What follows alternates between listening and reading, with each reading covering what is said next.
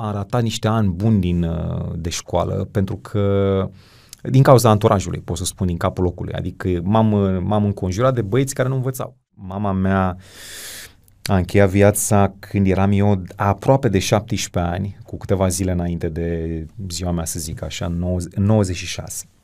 Nici cu tatăl meu nu am crescut mult, pentru că părinții mei au divorțat când eram mic. Tatăl meu a încheiat viața când eram în facultate, în uh, Cernica, anul, nu mai știu, cred că anul 4, eram în 2001. Îmi plăcea să joc fotbal și era suficient. Și m-am plimbat pe la vreo patru cluburi, ca să zic așa, de la Steaua când eram foarte mic până la Progresul, tot în București. Eu am fost repartizat la clasele de informatică. Uh, un chin. A venit chemarea la uh, Institutul Teologic Adventist să predai, ai mers acolo cu a, a fost o perioadă de tranziție în care ai a și fost predat, ai fost tranziție. și uh, pastor. Da, da. Um, trei ani. Trei ani de zile, după care ai mers cu totul cu totul, zona din asta. 2008. Ai fost tentat să rămâi în afară sau să pleci în afară? Au fost câteva ocazii. Sunt puțini studenți în momentul ăsta. Cum îți explici asta? De ce oamenii sau tinerii nu mai vin spre a se pregăti să devină pastor. Tu acum coordonezi tot ce înseamnă universitatea. Sunt unii colegi de-ai tăi care fac doctorat la biserica uh, în cadrul facultății de Universitatea teolo- București, uh, facultatea de teologie catolică. catolică, de exemplu, da? Uh, cum e cu chestiunea asta? Pandemie, criză economică, război, cu tremure, trăim apocalipsa? Mamă, dar unele sunt grele rău. Grele rău, nu? Așa e la autentic.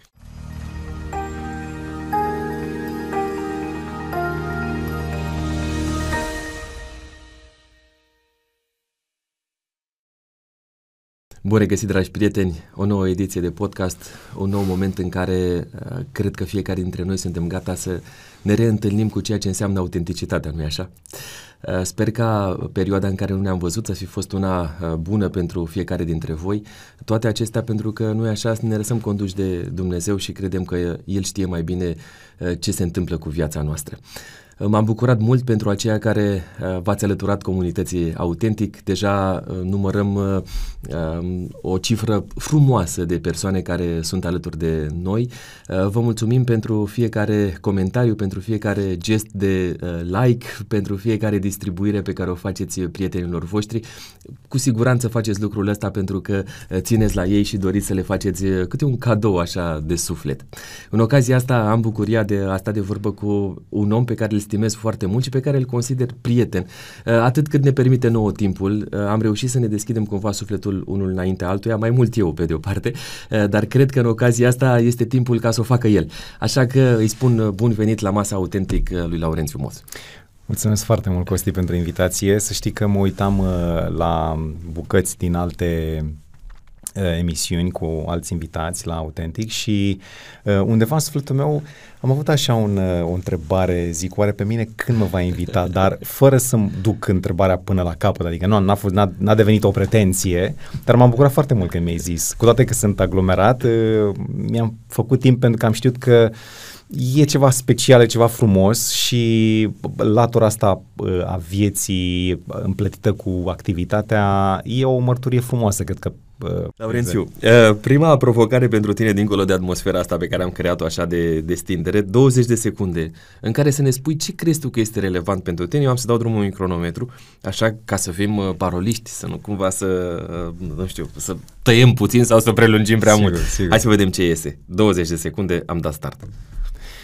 Sunt uh, o persoană care uh, se definește prietenoasă, Uh, încearcă să fie profundă, profundă în aspectele vieții față de Dumnezeu, în relațiile de prietenie.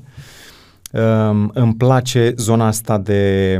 Uh, tu continuă, continuă, că eu l-am oprit zi. Îți place zona? Îmi, îmi place zona, zona uh, umanistă, tot ce ține de, eu știu, literatură, istorie, muzică uh, și uh, îmi place să-mi dedic uh, timp uh, familiei. Nu mi este întotdeauna ușor, dar uh, o fac cu regularitate, pentru că știu că este o investiție care se întoarce la mine. Uh, adevărat, mă, așteptam să spui asta. așteptam să-mi, să spui despre familie, pentru că până la urmă asta e, e de fapt ceea ce rămâne. Nu știu, în ultima vreme am tot văzut uh, oameni care au făcut foarte multe pentru profesie și prea puțin pentru cei dragi și au ajuns la o anumită vârstă la care uh, spun că le pare rău de felul în care au gestionat, nu știu, viața, timpul, prioritățile. Da, mi, mi s-a făcut, uh, să zic, un uh, click în sensul subiectului ăstuia, gândindu-mă mai degrabă la copil decât la soție. Da? Pe soție o ai cu tine, dacă Dumnezeu dă sănătate, toată viața, dar uh, pe copil nu l-ai toată viața. L-ai o perioadă. L-ai o perioadă și pleacă. Și pleacă, cum zice în Geneza, va lăsa pe tatăl său și pe mama sa, adică se duce și unor poate să ducă în altă țară, cine știe unde se duce. Și atunci e mai bine să investești timpul ăsta acum față de copiii tăi cât îi ai acasă, pentru că vei clădi ceva, chiar dacă, sigur, nu se vor mai întâlni momentele astea ulterior, dar se clădește ceva, o, o relație, o coeziune care va fi de folos toată viața și creează și ție un sentiment de bucurie, adică nu simți că a trecut viața pe lângă tine, ți-a plecat și copilul sau copiii și gata, acum sunt uh, singur și vorba ta cu serviciu și atât. Adică, da, și încerc să aplic asta și cu băiatul nostru și cu soția mea, pentru că uh, amândoi suntem aglomerați, suntem și dorim să facem ceva bine în, uh, în uh, joburile pe care le avem și uh, nu vrem să ratăm totuși uh, latura asta atât de valoroasă. Până la urmă, ca să mai zic și asta, uh, cei care frecventăm o biserică, putem compensa și acolo, să zic, latura asta socială, relațională, dar fără îndoială că nu se compară cu ceea ce ai acasă. acasă corect. Adică tot acolo este oaza ta de liniște, de relaxare, de, mă rog, da. Câți ani are Darius? Acum 13. Mulți înainte. Mulțumesc. Știu că el este foarte, foarte pasionat de pian. Da, este la școală Când... de muzică pe lângă școala normală și este o pasiunea probabil numărul unu. Spunem cum, cum l-ai definit tu pe Darius, în, nu știu, într-o frază, să zicem, ca să nu, ca să nu zic un cuvânt? uh, Darius este poți să găsești și un singur cuvânt, cred, dar pe care trebuie să-l explic. Este un tip ascultător. Și când spun asta, mă refer la faptul că face ceea ce îi spui. Uh, când spun asta, mă refer și la faptul că te ascultă, uh, te ascultă când îi comunici ceva, nu doar ca, ca cerință, vreau să faci asta, ci pur și simplu când vorbești, te ascultă. Uh, e ascultător în sensul acesta. Și uh, dacă ar fi să, să dau un, un alt cuvânt lângă a, uh, ascultare, este faptul că este, sau două cuvinte, silitor și perseverent. De exemplu, noi am avut uh, ca părinți uh, așteptarea să vedem cum se descurcă la școală. Că una e clasa 1, a doua, alta este 3, 4, 5 și așa mai departe, da? Acum este clasa 8 -a. Um, și bineînțeles că nu s-a priceput la toate, nimeni nu se pricepe la toate, adică se vedea clar că are inclinații, une, unele înclină foarte ușor către unele materii, unele zone și mai greu cu altele.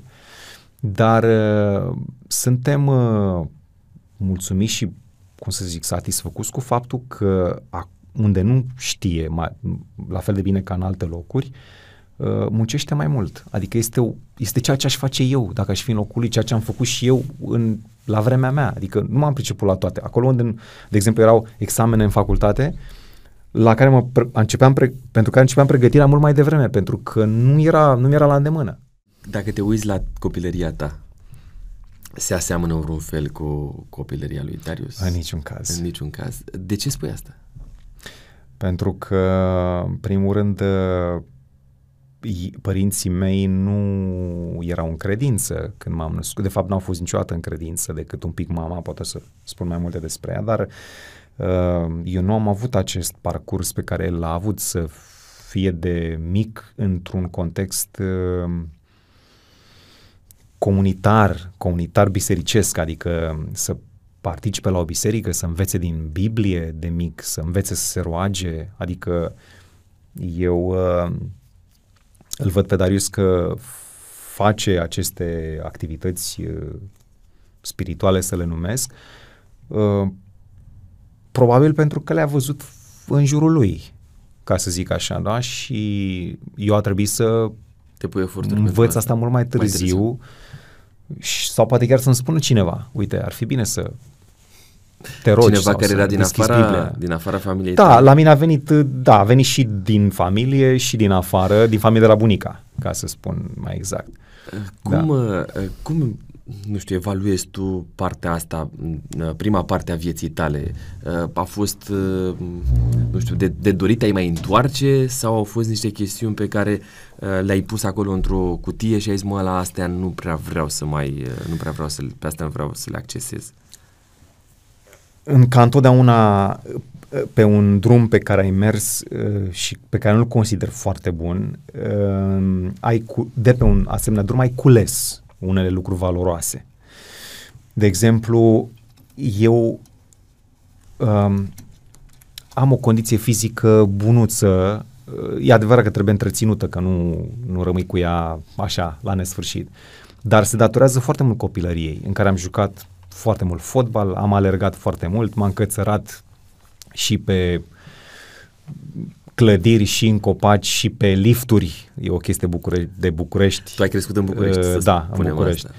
În ce Uh, zona Bucureștiului? Ma, Ne-am plimbat, dar uh, am stat un pic în drumul taberii, un pic în Rahova prima dată, un- după aceea în drumul taberii, după aceea în uh, centru. În centru însemnând uh, zona, uh, să zicem, a, strada Mântuleasa, că e cunoscută dintr-o lucrare de-a lui Eliade, cred, în mediul ăsta de București. Uh, nu, adică într-o la întrebarea ta de mai înainte, nu aș vrea ca Darius să, să treacă pe unde am trecut eu, chiar dacă eu m-am ales cu lucrurile astea, adică el n-a, el n-a bătut Maidanul cum l-am bătut eu și poate eu sunt mai pregătit, de exemplu, într-o situație de ur- urgență sau de criză să, să mă descurc. Știi, cum ți-am zis, adică am mai urcat pe copaci, am mai sărit uh, de nu știu unde, am mai notat uh, nu știu cât, adică sunt cumva mai pregătit pentru lucruri de felul ăsta. Da, dar am pierdut enorm pe alte căi, adică uh, nu, cum să zic, Darius are multe de învățat, dar vreau să spun că sunt lucruri de istorie. Istoria este un domeniu care îi place foarte mult pe lângă muzică, în care eu îl întreb și de ce, uh, ce s-a întâmplat uh, la unirea mică a României față de unirea mare?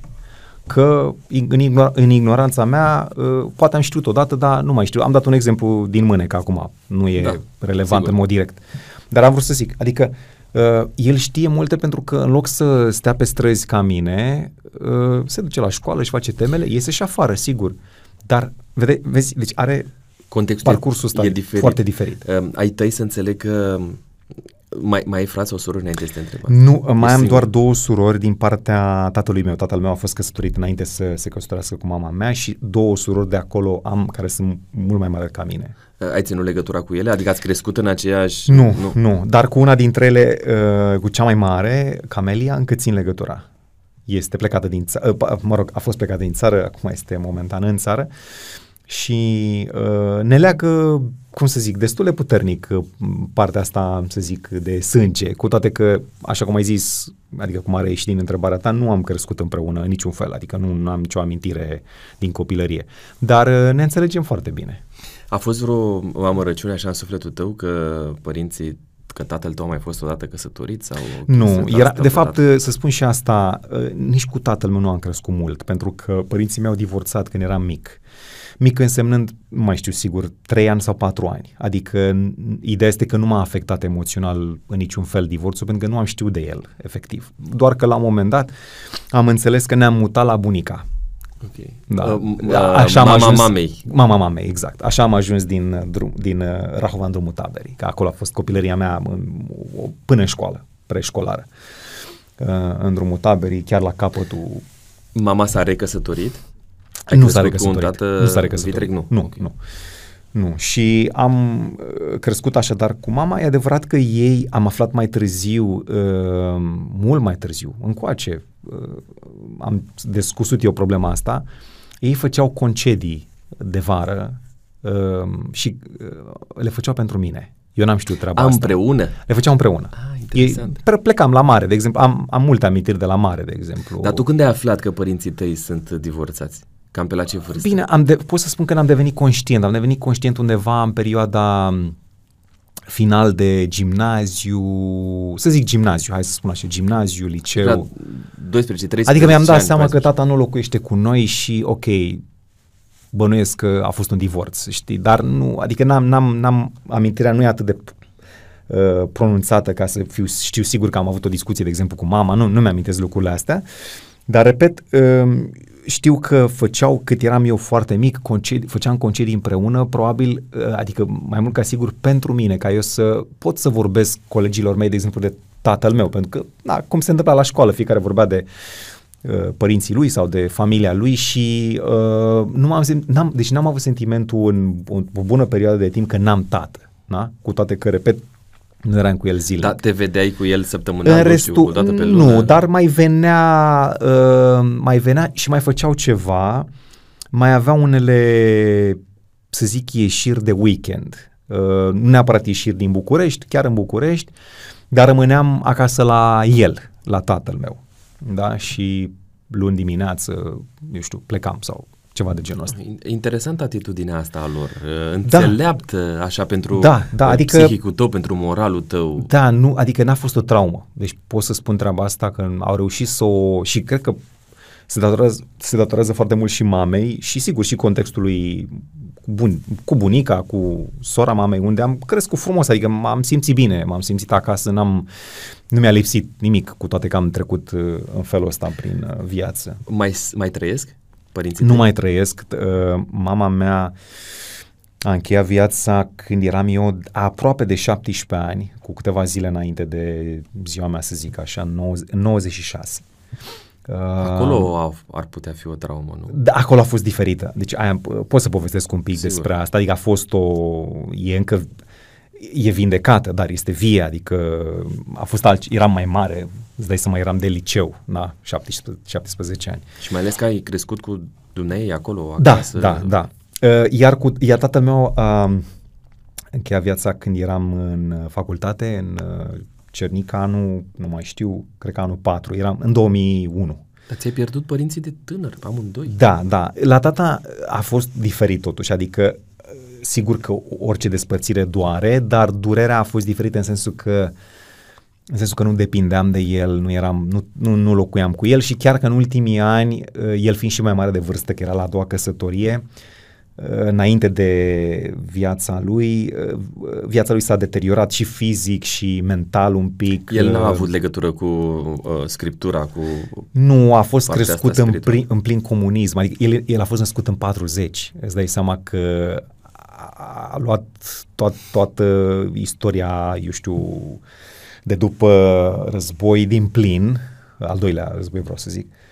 Uh, Da, cu ideologia și da, din perioada respectivă. Nu avea treabă, adică Dar formal, nici în sigur că a momentul- fost botezat la ortodox, de exemplu, dar a fost o chestie Nici în momentul în care tu Tradițională. te-ai decis să mergi spre zona asta, nu și-a pus niște semne de întrebare? Ba Mă, da, uite, dar nu și- avea, nu avea o, nu avea nicio greutate, eu știu, neplăcerea lui.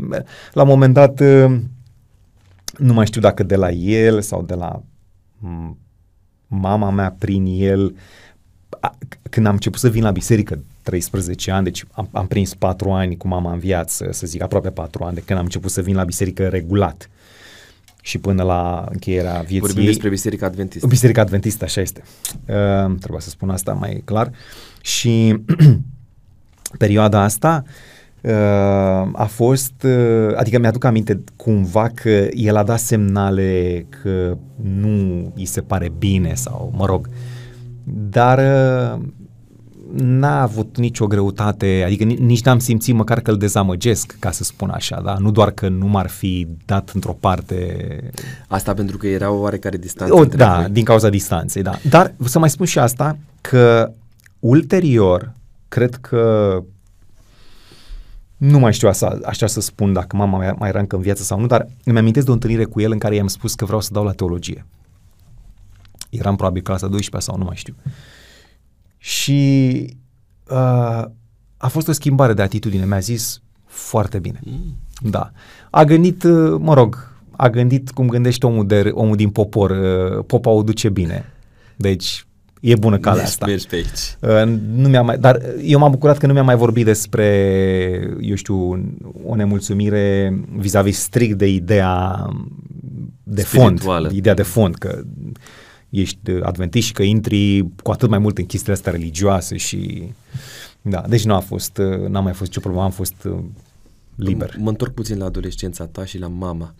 Uh, ai zis că voi ați început să mergeți la Biserica Adventistă când aveai tu 13 ani. În, în mod regulat. Deci, ideea a fost așa. Pot să mai spun ceva, poate mai dinapoi. Da. Bunica, din partea mamei, a fost și ea adventistă de mică. Dar din uh, cauza unui divorț care s-a întâmplat la ei în familie, uh, ea a trebuit să iasă din biserică, din biserica adventistă și a rămas dintr-o dată cu patru copii de crescut în București. Și a fost foarte greu. Și atunci uh, serviciul pe care l-a găsit pe vremea Ceaușescu nu-i permitea să nu lucreze sâmbătă. Asta a făcut ca până la pensie să ducă povara asta sufletească cu ea, uh, pe de-o parte uh, dedicarea sau cum să zic, convingerea completă, totală, că e, asta e calea pe care trebuie să meargă și imposibilitatea de a o uh, urma cu totul. Și atunci, imediat cum a ieșit la pensie, s-a botezat, s-a rebotezat. Și în momentul în care s-a rebotezat, uh, în casa unde eu locuiam, da, era ea, mama, sora mamei mai mică și cu mine, a revenit uh, ceva ce nu, ce nu mai fusese probabil la ei în casă de mult, uh, Uh, ideea este că ea a frecventat biserica în mod regulat, am început eu să mă duc sporadic și chiar și mama când, câteodată, da? Dar ce vârstă aveți, mi-amintești? Uh, cred că era or, preșcolară, deci trebuie să fi fost undeva la 5-6 ani. Adică eu mi-amintesc ceva de anul 85, dacă este așa, aveam 6 ani. Uh, că s-a dus, uh, atunci s-a rebotezat. În, și din când în când te mai lua și pe tine? Da, sau? da. Și eu Spuneai mergeam... Tu că vrei să cu bunica. Uh, da, nici nu mai știu. Mergeam, unor mergeam și ca să nu rămân singur acasă. Pot, pot să spun și asta, că era vinerea seara, se ducea și vineri seara și atunci uh, era întuneric uneori în timpul anului și vreau să mă duc să nu fiu singur acasă, mai ales dacă pleca și mama cu ea. Uh, mama uh, a fost în favoare întotdeauna pentru că mă rog, știa și ea că a fost bine, că și ea a fost în, până în adolescență, a fost în biserică, doar că n-a apucat să se boteze. E, și atunci, uh, în uh, perioada asta, uh, eu mă duceam, dar cu întreruperi, pentru că între timp, uh, tatăl meu mi-a zis, n-ai vrea să te înscriu la un club de fotbal? Eu te n-am știut că... Și eu am zis, uh, ba da, pentru că n-am, eram copil, nu, nu, nu, nu gândești toate lucrurile, nu le calculezi. Mm, îmi plăcea să joc fotbal și era suficient. Și m-am plimbat pe la vreo patru cluburi, ca să zic așa, de la Steaua când eram foarte mic până la Progresul, tot în București, uh, ultimul, ultima încercare da, când am renunțat. era Progresul, era un nume în perioada respectivă. Sigur, sigur. Și ideea care este că te duceai la, uh, la me, me, uh, antrenamentele erau în cursul săptămânii, dar competițiile erau sâmbătă. sâmbătă. Și asta mi se întâmpla. Mă duceam la biserică o perioadă, cu oarecare întreruperi, dar mă duceam și interveneau aceste competiții care se întindeau pe mai multe sâmbete și mă făceau să întrerup. Și întrerupeam atât de mult că dura poate aproape un an până, sau mă rog, mult, foarte multe luni până când iarăși mă duceam de câteva ori și iarăși veneau competițiile. De ce post ai jucat? Ca să am jucat, da, uh, cel mai mult am jucat uh, în apărare ca fundaș, dar uh, antrenorii, unii dintre ei cel puțin, mă foloseau în mai multe lucruri pentru că îmi plăcea să alerg și jucam și mijloc destul de bine, adică, da. Uh, mai ți amintești ce număr aveai pe tricou? Nu mai știu, din păcate. Nu mai știu dacă... Într-o vreme, mi-aduc aminte într-o vreme de șapte, dar uh, și de patru. Patru pentru, pentru fundaș uh-huh. și șapte unor când uh, eram mai în față. Uh, da, a fost, ce să zic, a fost o perioadă, adică Iar zic, e o abilitate și asta. De exemplu, vrei să te apropii de niște tineri care joacă fotbal, contează dacă te pricepi sau dacă nu te pricepi. Eu mi-amintesc de, de unul dintre primele interacțiuni pe care le-am avut noi pentru tine probabil că nu asta semnifică foarte puțin. Când a fost congresul tinerilor adventiști aici în București uh-huh. și am ieșit noi la un moment dat în parc, tu coordonai asta, am ieșit în parc cum se numește parcul ăsta? În Herăstrău? În, în Herăstrău. Cu, cu role? Cu role. Uh, da. Vagă, mi-aduc aminte da, de... cu role, și de, erai pe role, pentru mine era o chestie așa foarte tare, nu mai știu, cred că eram, eram uh, adolescent, uh, dar eu nu am știut să merg pe role, nici acum nu știu, dar când te-am văzut pe, pe role, erai într-o parte, într-alta și hai să le alergăm, pentru mine a fost așa o imagine foarte faină, ceea ce spuneai tu, apropierea asta de tineri, da. adică uite, activitatea, activitatea sportivă, cumva, mă da, rog, da. cu limitele da, de și rigoare. Bicicletă, bicicletă, mă rog, adică sunt câteva ani Da, au fost acolo și asta mi-amintesc, că s-a pliat foarte bine pe ceea ce spuneai tu. Da, uh, interesant. Spune-mi uh, mai departe, în perioada asta a copilăriei tale, uh, erai preocupat de școală sau nu prea te interesa? Excelentă remarcă asta, că uh, vreau să spun la un moment dat treaba asta. Ideea este că eu, uh, crescând doar cu mamă, ea, ca să facă față la cheltuieli și la nu știu ce, eram oricum în chirie pe vremea aia. De fapt, în chirie am fost uh, toată copilăria mea. Uh, ea a trebuit, mai ales după Revoluție, să-și ia încă un job. Pentru că nu făcea față cu unul singur.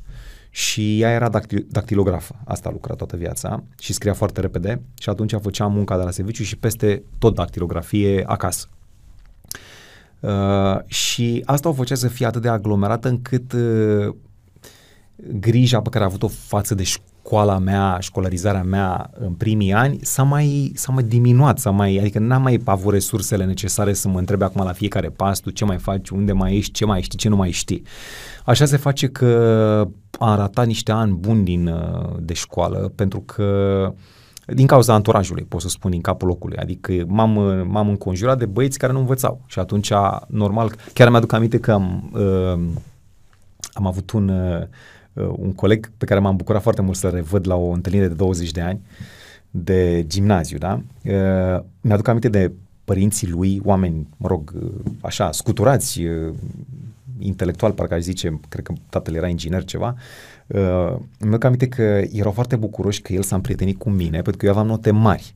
Și el, mă rog, uh, era un pic să zic așa, pe la jumătatea clasei și sperau să Îl progreseze, da. Uh-huh. Dar mm, eu nu știu dacă el a crescut, că nu mai mai aduc aminte, dar eu știu sigur că am scăzut. Și, da, nu din cauza lui, adică nu vreau să dau vina pe el, dar anturajul total, complex așa în care eu m-am înconjurat, Adică ce uh, făceați? Chiuleați? Chiuleai? Nu neapărat, deci nu neapărat cu colegii nu... de clasă. Că pot să spun, adică n- poate n-ar, n-ar avea legătură cu colegii de clasă.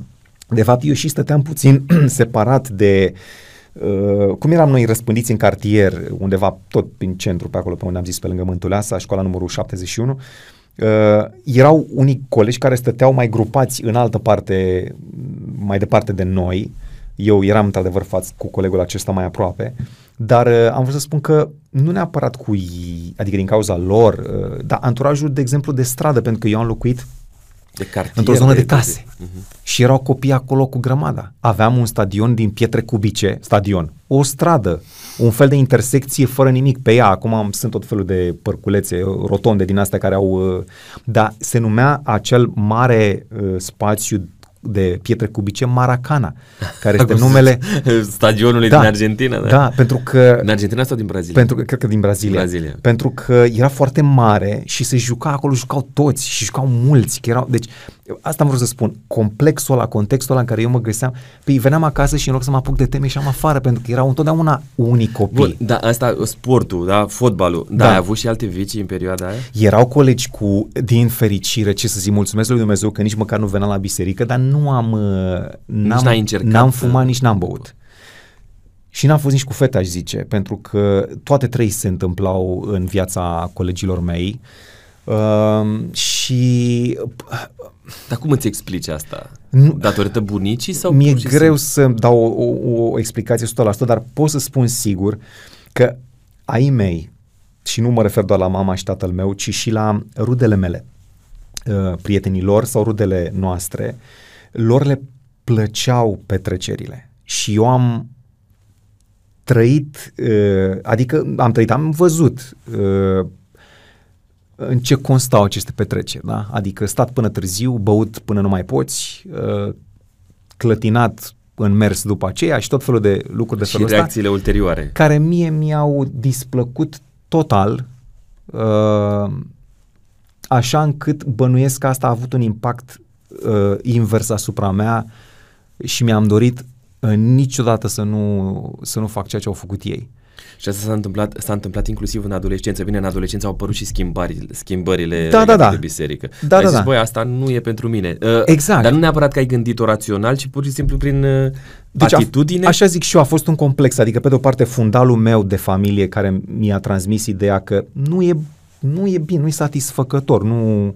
Și pe de altă parte, da, a contribuit și biserica în momentul în care am început să vin la biserică, dar n-aș zice că a fost uh, covârșitor, pentru că eu când am venit la biserică în primii ani, 13 ani, 14 ani, 15 ani, n-am venit ca un adult care zice, gata, asta e un drum pe Asta care e. vreau să... Adică era foarte ușor să... Ca să dau un exemplu, da? Uh, fiindcă vara era foarte plictisitoare în uh, București în trecut, cred că și acum. Nici acum. Uh, și, Altfel. când, și treceau mu- 3-4 luni, uh, două luni, 2-3 luni am vrut să zic, uh, unul din, una din distracțiile cele mai așa uh, speciale era în notul, care era de altfel și bu- bună, pe lacul Tei, că nu erau bazine cum sunt astăzi, eu știu, pe acolo, pe acolo. Deci pe lacul, marele lac uh, Tei, care parcurge, eu știu, Herăstrău și alte zone. Și uh, a venit cineva și mi-a bătut la ușă, m-a sunat la ușă din băieții de pe stradă să mă, într-o sâmbătă, sâmbătă după prânz, să mă invite la, Scăldat. la scăldat. Și eu veneam la biserică. De, aveam deja probabil 2 ani. Sâmbătă. Știam și vroiam să fac asta. Dar în momentul în care, pentru că nu mi se mai întâmplase de mult, că eu nu, mă, nu, mă mai, nu mai ieșeam afară sâmbătă. Asta era ideea. Eu nu mai ieșeam sâmbătă, am mergeam la biserică. Dar a venit băieții ăștia, m-au chemat, le-am spus că nu mă duc, că nu vin, mersi. Și la 10 minute am ieșit din casă, am alergat după ei că mi-au spus încotro se duc și i-am prins până la urmă și m-am dus cu ei la scăldat în acea, În acea sâmbătă. sâmbătă. Da, ți-a rămas acolo în minte amintirea asta? Uh, Cumva da, te-a mi-a mustrat rămas pentru că conștiința? mi-a, mi-a, da, mi-a rămas în minte pentru că a fost o luptă interioară. Și, dar am dat exemplul ăsta ca să, să revin la ideea asta că nu era o, o uh, dedicare din aia de adult uh, la față de principiile astea și nu mă abat de la ele. Așa că, revenind la ce spuneai, anturajul m-ar fi putut trage în jos, chiar în timp ce mergeam la biserică. Da, adică nu... Dar prietenii au rămas cumva aceiași. Pentru da, o perioadă. o perioadă, de timp. o perioadă. Pentru o În momentul în de care eu m-am detașat pentru că nu m-am mai ieșit afară, asta a timp. fost. N-ai mai și... avut uh, timp, știi cum Da. e, prietenia așa se întreține, Exact, exact. prin timp. Așa a Uh, fost. Adolescența, um, perioada de liceu, liceul l-ai făcut tot în București? Da, liceu, uh, cu liceu a fost așa, pe vremea noastră se dădea examen la liceu, nu, de, nu era cu înscriere, te duceai la un singur liceu la care te gândeai să te duci.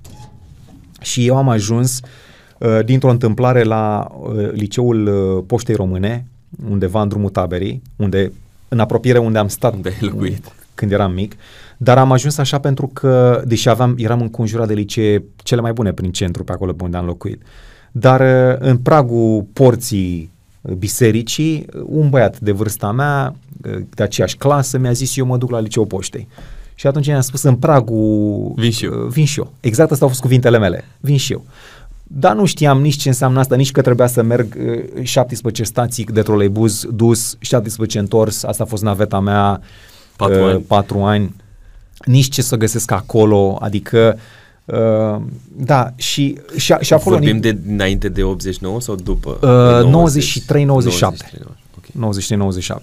Da, și atunci, uh, cum ziceam, uh, anturajul n-a fost uh, perfect nici la... Uh, Da, ai vrut, ai vrut să fii cu prietenul ăsta pentru că era și el de aceeași credință cu tine și era un Uh, Cred că m-a influențat asta, deși n-am fost în aceeași clasă. Am fost profile diferite, am avut programe. Nu m-am întâlnit cu el la școală decât foarte rar. Adică n-a fost... uh, A fost ca, am fost ca și singur, să zic Dar așa. nu ți-a în- trecut prin minte ideea asta de transferat? Sau ai zis, mă, dacă am intrat, hai Nu să am... merg. uh, Cum să zic? Am fost oarecum pe cont propriu, adică... Da, uh, bun, mama, până la, o să ajungem la povestea uh, morții dumnei, dar până atunci nu se implica cumva să te îndrume, să-ți spună... Mi-aduc aminte că m-a însoțit la examenul de admitere, de exemplu, da? Uh, Da, ce să fac? Adică cred că, cred că eram și la o vârstă la care a considerat că trebuie să gândesc de unul singur, trebuie să iau niște hotărâri. Ea mi-a mai sugerat că, eu știu, ai putea să te duci la, nu știu, George Coșbuc era foarte aproape de noi, de limbi străine, da? mergeam pe jos până acolo. Uh, Mihai Viteazu, iarăși pe jos. Dar tu n-aveai încredere în tine să faci asta? Sau Nu, nu, cum dar- îți explici efectiv parcursul ăsta care a fost destul Ca să de nu mai zic lejer? că, dacă mai pot să fac o, o mică paranteză aici, că mi se pare, uh, întotdeauna mi se, mi se pare fascinantă. Am ajuns, deci am dat la liceul poștei, uh, am făcut meditații la matematică înainte, pentru că nu mai învățasem și nu mai știam. Și am reușit și am luat o notă prea mare uh, pentru dorințele și așteptările mele, încât m-am împins în zona de de informatică a liceului. Erau trei, cla- era un liceu foarte mare, uh, eu am fost I, clasa cu litera I și mai erau încă câteva după și eu am fost repartizat la clasele de informatică. Uh, un chin, Pentru tine. un chin, pentru că, așa cum am Tu zis care la... ești umanist. Da, mie mi-a plăcut, uh, mi-a plăcut celelalte științe și atunci mi-am dat seama că cine sunt. Știa mama ce știa. Da, și într-adevăr m-ar fi ajutat atunci să, uh, să-i, să-i urmez sfatul. A, pot să mai spun ceva și mă întorc. Uh, ea m-a sfătuit, de exemplu, să merg la muzică și îmi pare rău că nu m-am dus.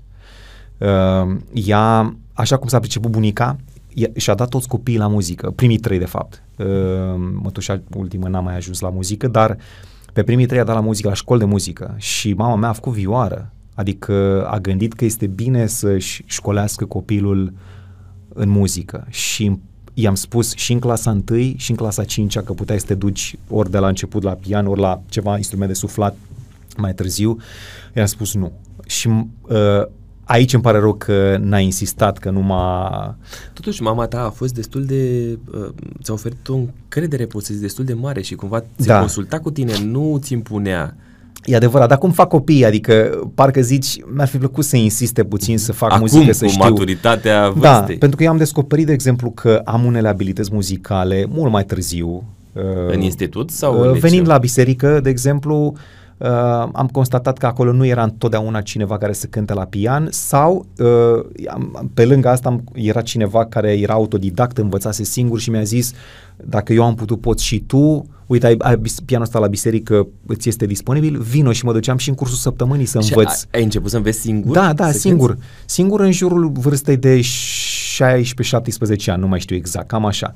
Uh, și ideea este că în, în contextul ăla, când mi-am dat eu seama că am abilități și ce-ar fi, ce-aș fi putut fi sau cum a- le-aș fi putut folosi dacă le uh, lucram înainte, în contextul mi-a părut rău. Uh, poate că liceul ar fi fost, cine știe, un liceu de muzică sau, nu știu, măcar o școală de muzică, dacă nu liceu. Foarte interesant că tu, a, a, ce povestești tu, adică povestești de, nu știu, vreo 10 ani uh, care ți-au lipsit mult de tot, adică ai Da, 10 ani adică ca să mă întorc un pic la liceu de informatică, unde am făcut 7 ore de informatică săptămânal, 5 ore de matematică săptămânal, 4 ore de fizică săptămânal, 3 ore de chimie săptămânal, că le știu și acum, te-au au marcat. fost traumatice. Au fost traumatice. nu s-a vindecat rana nici acum. Nu. Singurul lucru pe care l-am câștigat este că nu sunt, uh, sunt departe de a fi un specialist, dar uh, nu mi-e niciun fel teamă de computere. Adică mă descurc să mi le aleg singur, să mi le, eu știu, să-mi instalez pe ele ceva, să-mi dezinstalez, să-mi... Uh, nu am... Nu ești tehnic totuși, Da, că nu, adică umaniștii de obicei a, cam așa. apare, nu știu, apare ceva sau nu știu, știu unde să caut, uh, înțeleg uh, destul de mult pentru că, nu pentru că am învățat foarte bine, pentru că noi am învățat cum se făceau pe vremea, f- făceam la informatică limbaje de programare care erau pe cale de dispariție. Și erai bun în Pascal, de exemplu, și între timp s-a schimbat și, mă rog, trebuia să înveți altceva. Uh, N-am avut nici computer al meu, mă rog, și era foarte greu să progresez, dar, repet, deci ăsta a fost câștigul principal, că zona asta de uh, computere, telefoane, eu știu, zona de tehnică, uh, nu mi-e teamă de ea și, ș- repet, dacă am întâmpin o dificultate, măcar știu unde să caut sau... Uh, Um, 17 ani, plină adolescență, uh-huh. rămâi fără mamă. Cum s-a întâmplat asta? Uh, deci, episodul este foarte scurt, în sensul că uh, a, a, s-a întâmplat într-o vineri seară, să-i fie rău mamei, nu știu exact de ce, pentru că era e de mult, în primul rând, și nici n-am pus eu întrebări foarte multe. Îmi aduc doar aminte de diagnostic cu celor de la salvare care au venit. A fost insuficiență cardiocirculatorie, așa se numește, așa s-a, a, fost, a fost scris acolo. Bănuiesc că a fost ceva legat de inimă, de, mă rog, Uh, o știai bolnavă? Nu, nu. nu știi. Ea n-a fost decât cu mine la spital și cred că o dată pentru apendicită. Ce vârstă avea? 42. Da, i-am depășit vârsta, wow. ca să zic așa.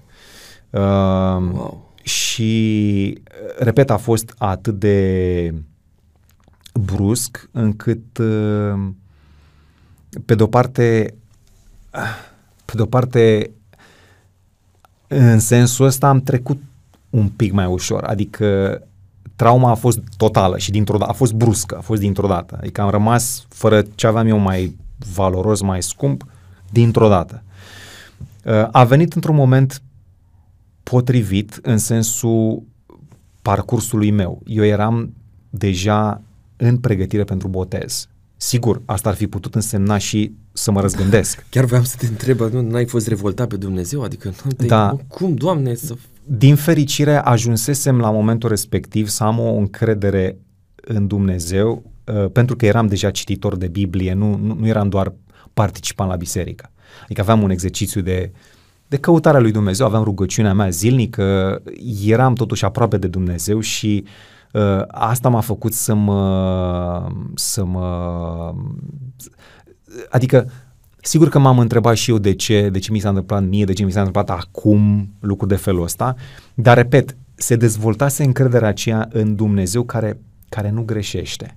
Și asta m-a făcut să, uh, să merg înainte, deși nu știam, uh, nu știam cine o să îmi plătească mie școală, cine o să aibă grijă de mine că nu aveam niciun ban, da, atunci măcar mai îmi dădea cineva ceva, da, uh, cu relația cu tatăl, repet, era din ce în ce mai rară și iarăși de acolo nu putea veni nimic sau mai nimic. Uh, și, da, apropo de, de cât de special a fost Dumnezeu cu mine, uh, S-a întâmplat, cum am zis, într-o vineri seara. Am dormit cum am dormit în noaptea respectivă.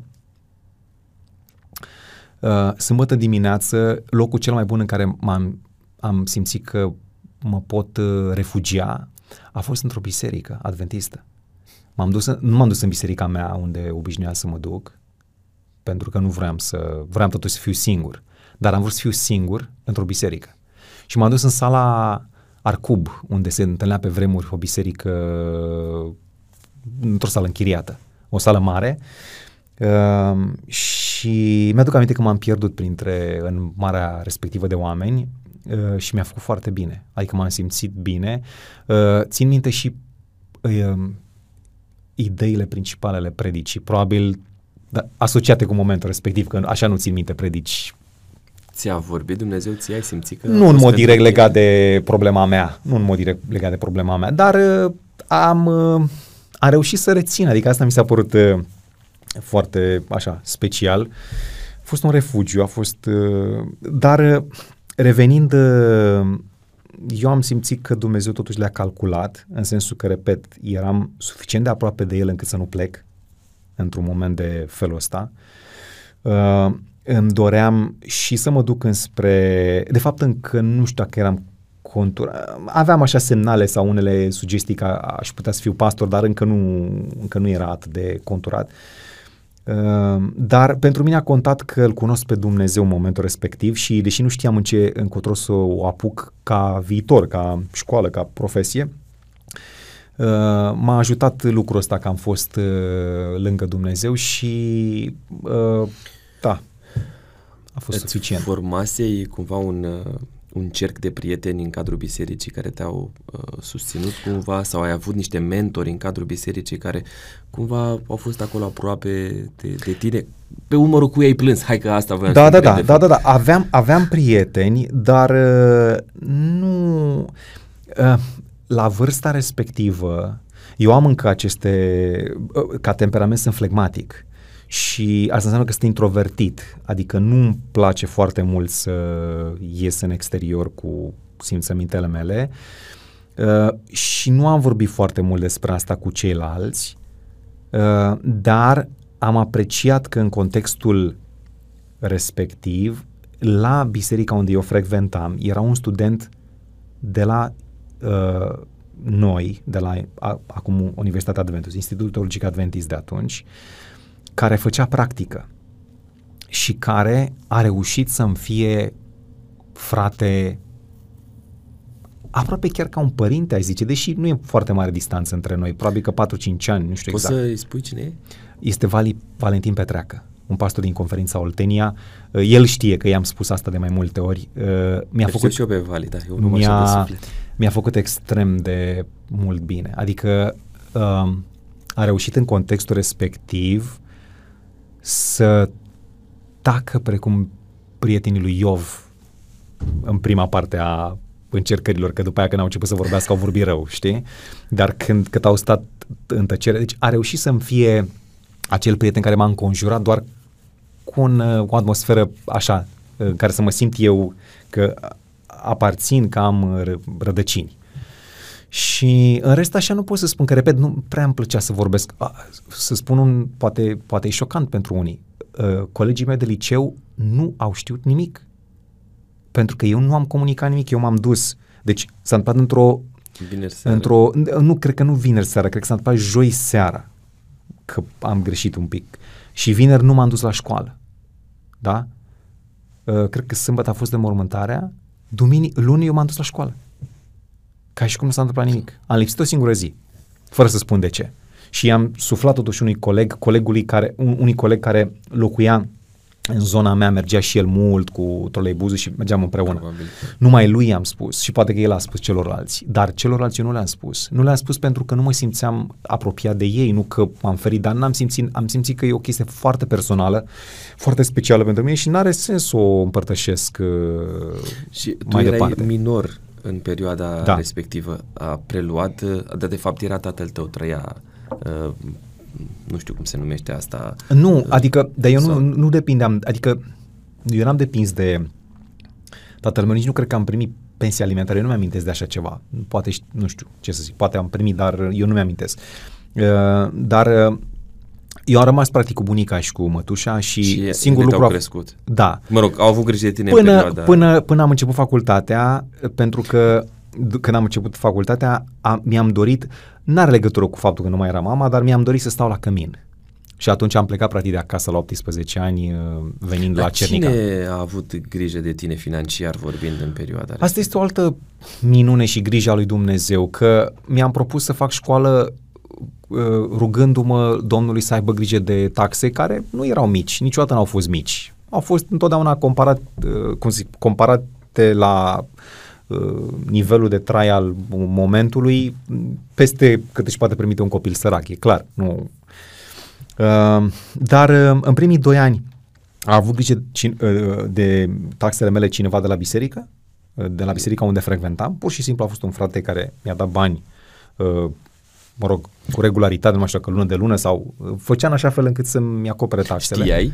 De... Uh, El m-a încurajat să mă duc, a zis cât pot, te ajut. Și a putut 2 ani de zile, ceea ce pf, mi s-a părut excepțional. Iar următorii 2 ani au venit uh, de la o grupă, uh, o biserică din afara țării, de undeva, uh, cineva de acolo care era de origine română, uh, a fost uh, cumva însărcinată cu, s- cu, cu misiunea asta, găsește tu un student pe care să-l ajutăm cu bani. Deci biserica de acolo făcea o mică colectă, aduna un mic fond pentru așa ceva.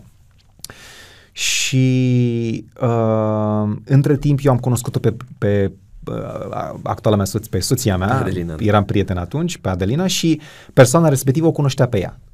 Și în felul ăsta au ajuns ajutorul respectiv la studentul Bursa Laurențiu respectivă, Moț. Da.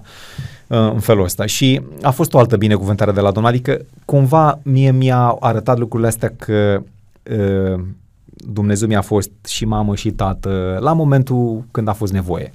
Bunica uh, a mai trăit o perioadă lungă. de Bunica timp? a trăit, uh, ce să zic, uh, în ultimii ani n-a fost ușor, a avut grijă de ea mătușa, uh, fica mai mică. Uh, a fost destul de dependentă și acasă, dar destul de lucidă, adică... Da, a văzut parcursul tău, adică... A văzut parcursul meu. A te-a văzut, văzut și absolvind și, din da. institutul și, și fiind pastor? Da, da, și, și profesor, mult, și, și profesor, profesor, da, da. wow. da.